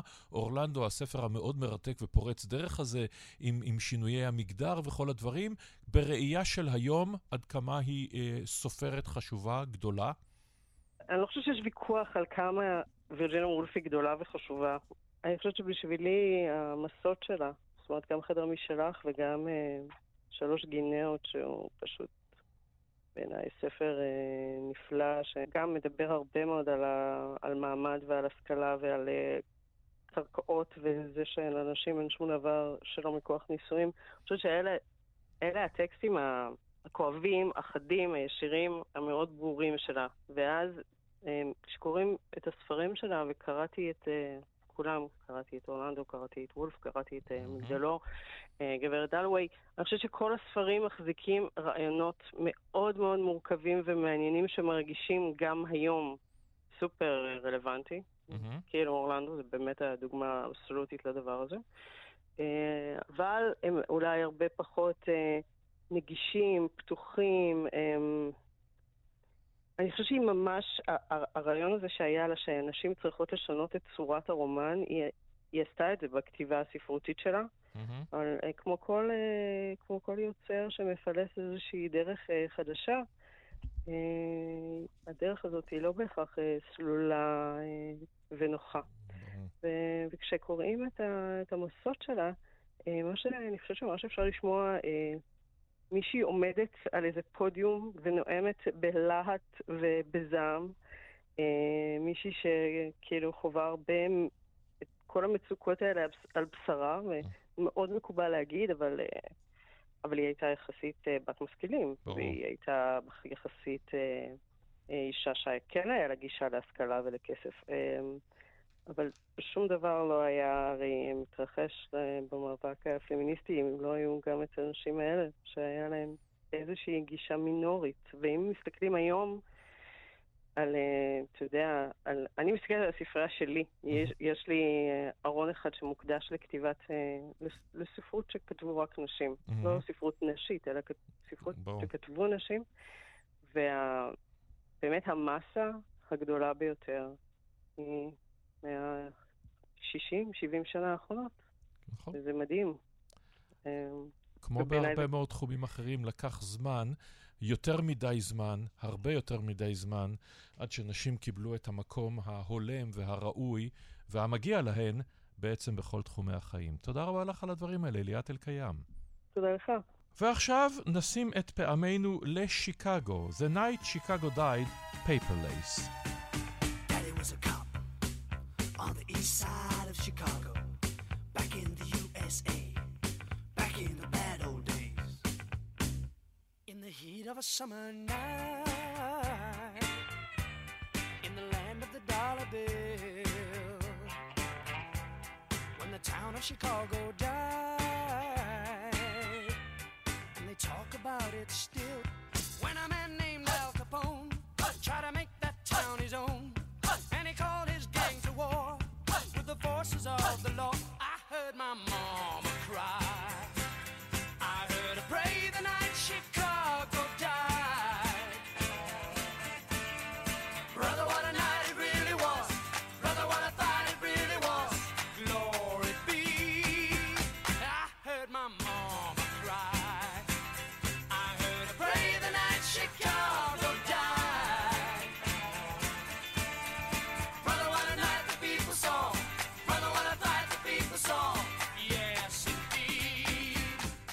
ושלא תהיינה אי הבנות, השיר מדבר על אירוע אמיתי.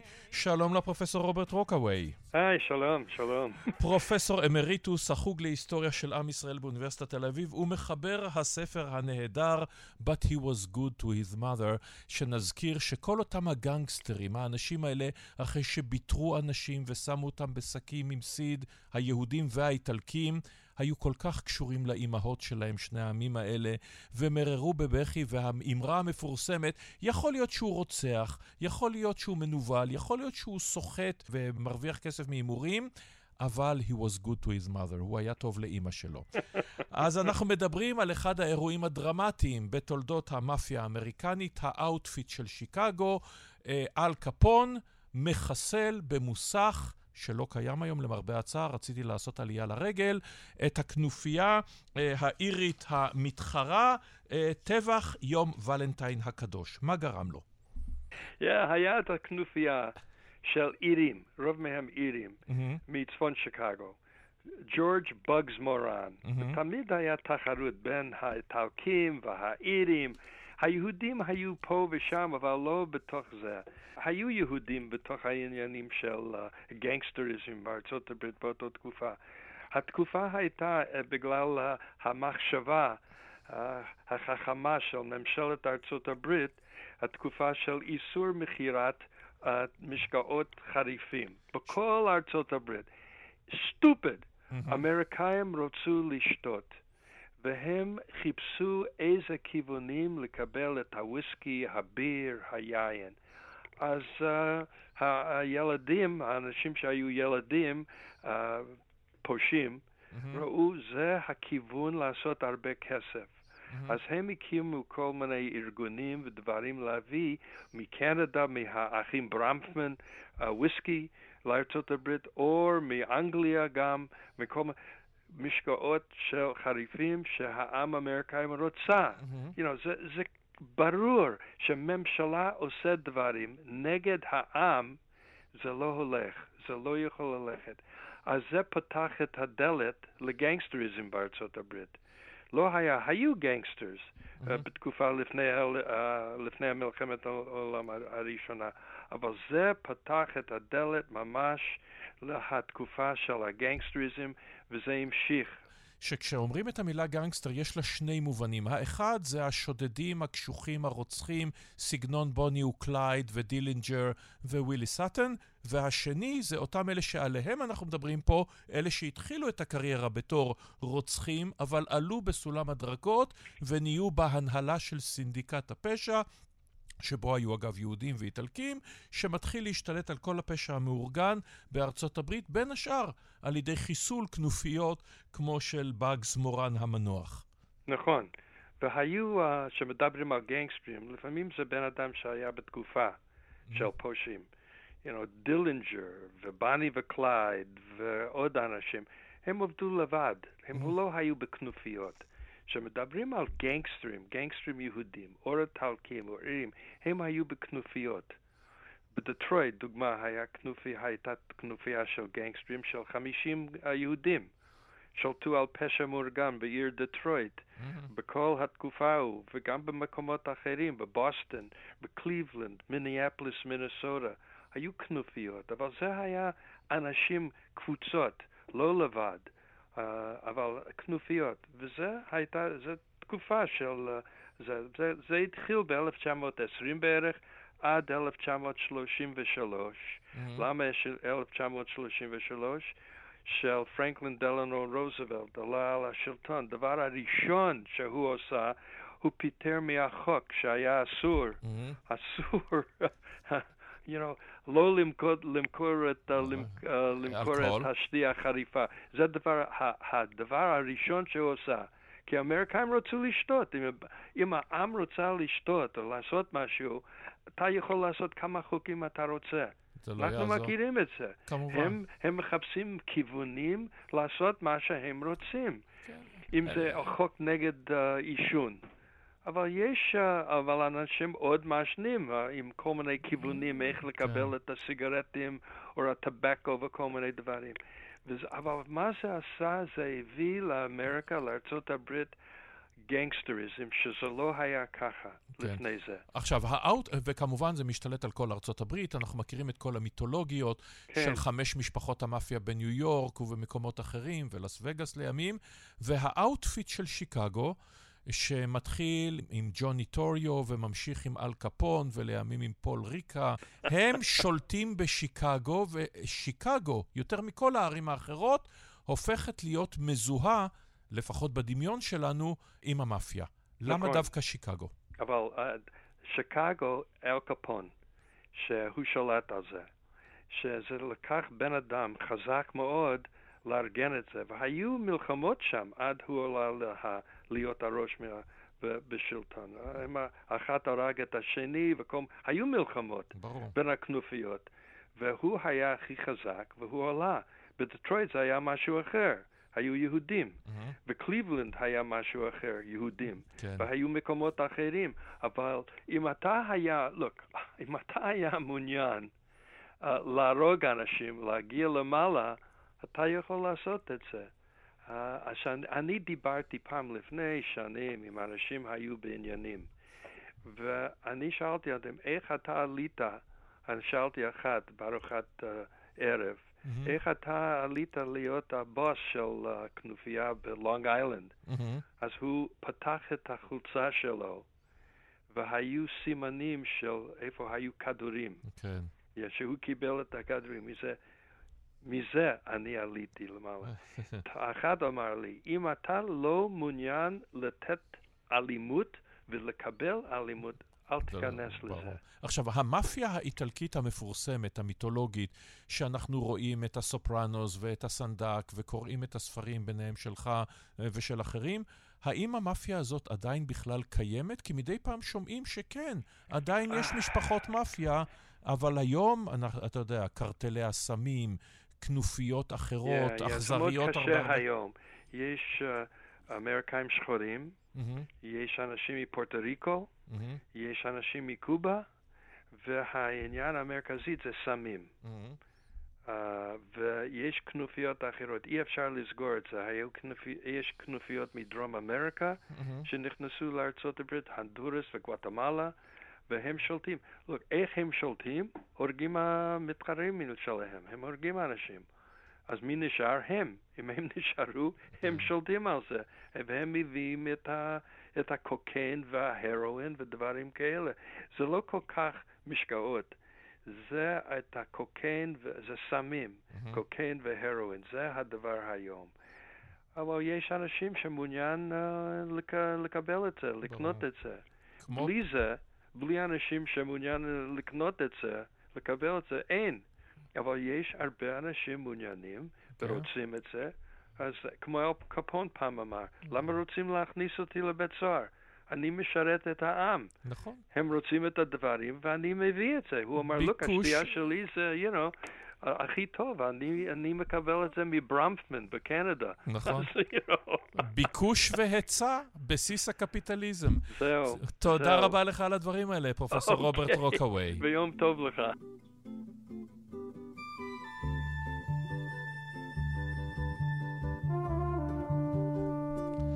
ועד כאן תוכניתנו. תודה רבה לכם, המאזינות והמאזינים שהייתם עמנו. תודה רבה למאיה טלמון עזרזר. תודה לך, אמיר שמואלי.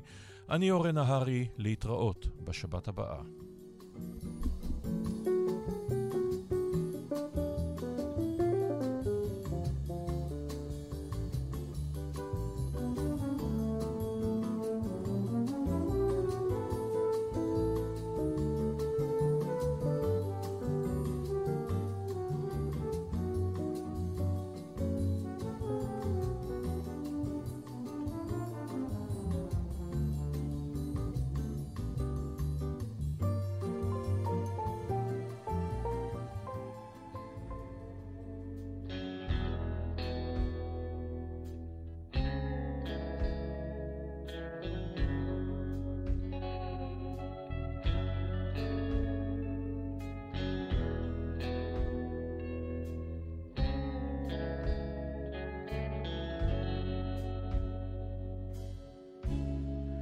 לפעמים אדם אינו יודע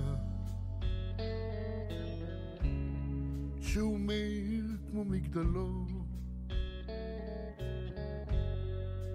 עד שהוא טובע, ואבותיו צפות על פני המים, כמו שביל ארוך של אור. אתה נוצץ בחשיכה, אחי. נוצץ בחשיכה. מתחת לגלים שלקחו אותך. לכל מי שלא מוצא דרכו, לכל מי שכבר קבע. לפעמים בן אדם לא יודע את טבעו, עד שנגמר, עד שהוא איננו. על המים מסתמנת דרך למי שעדיין נותר.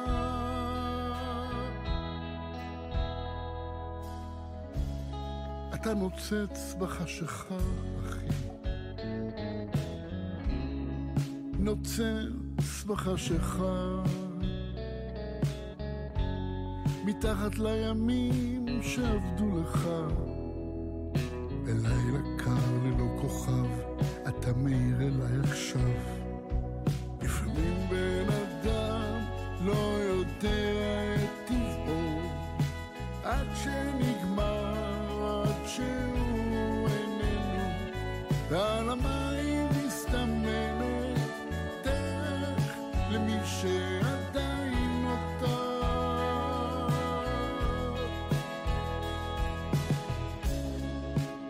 אתה כבר לא תדע.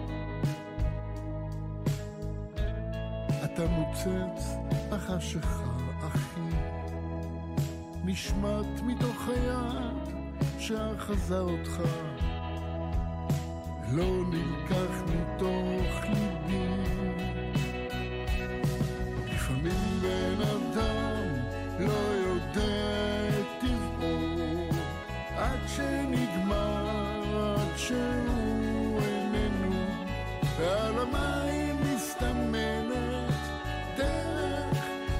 למי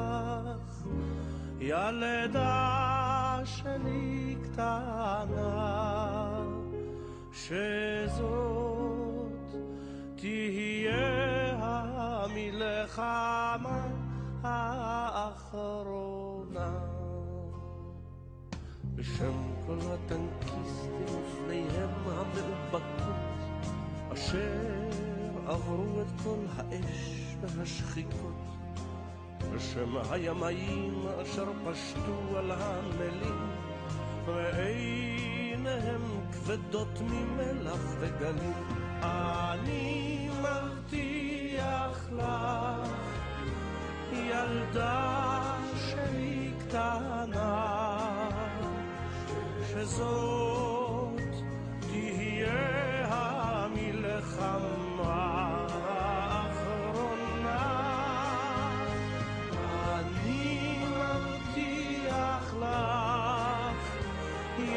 ילדה שלי קטנה,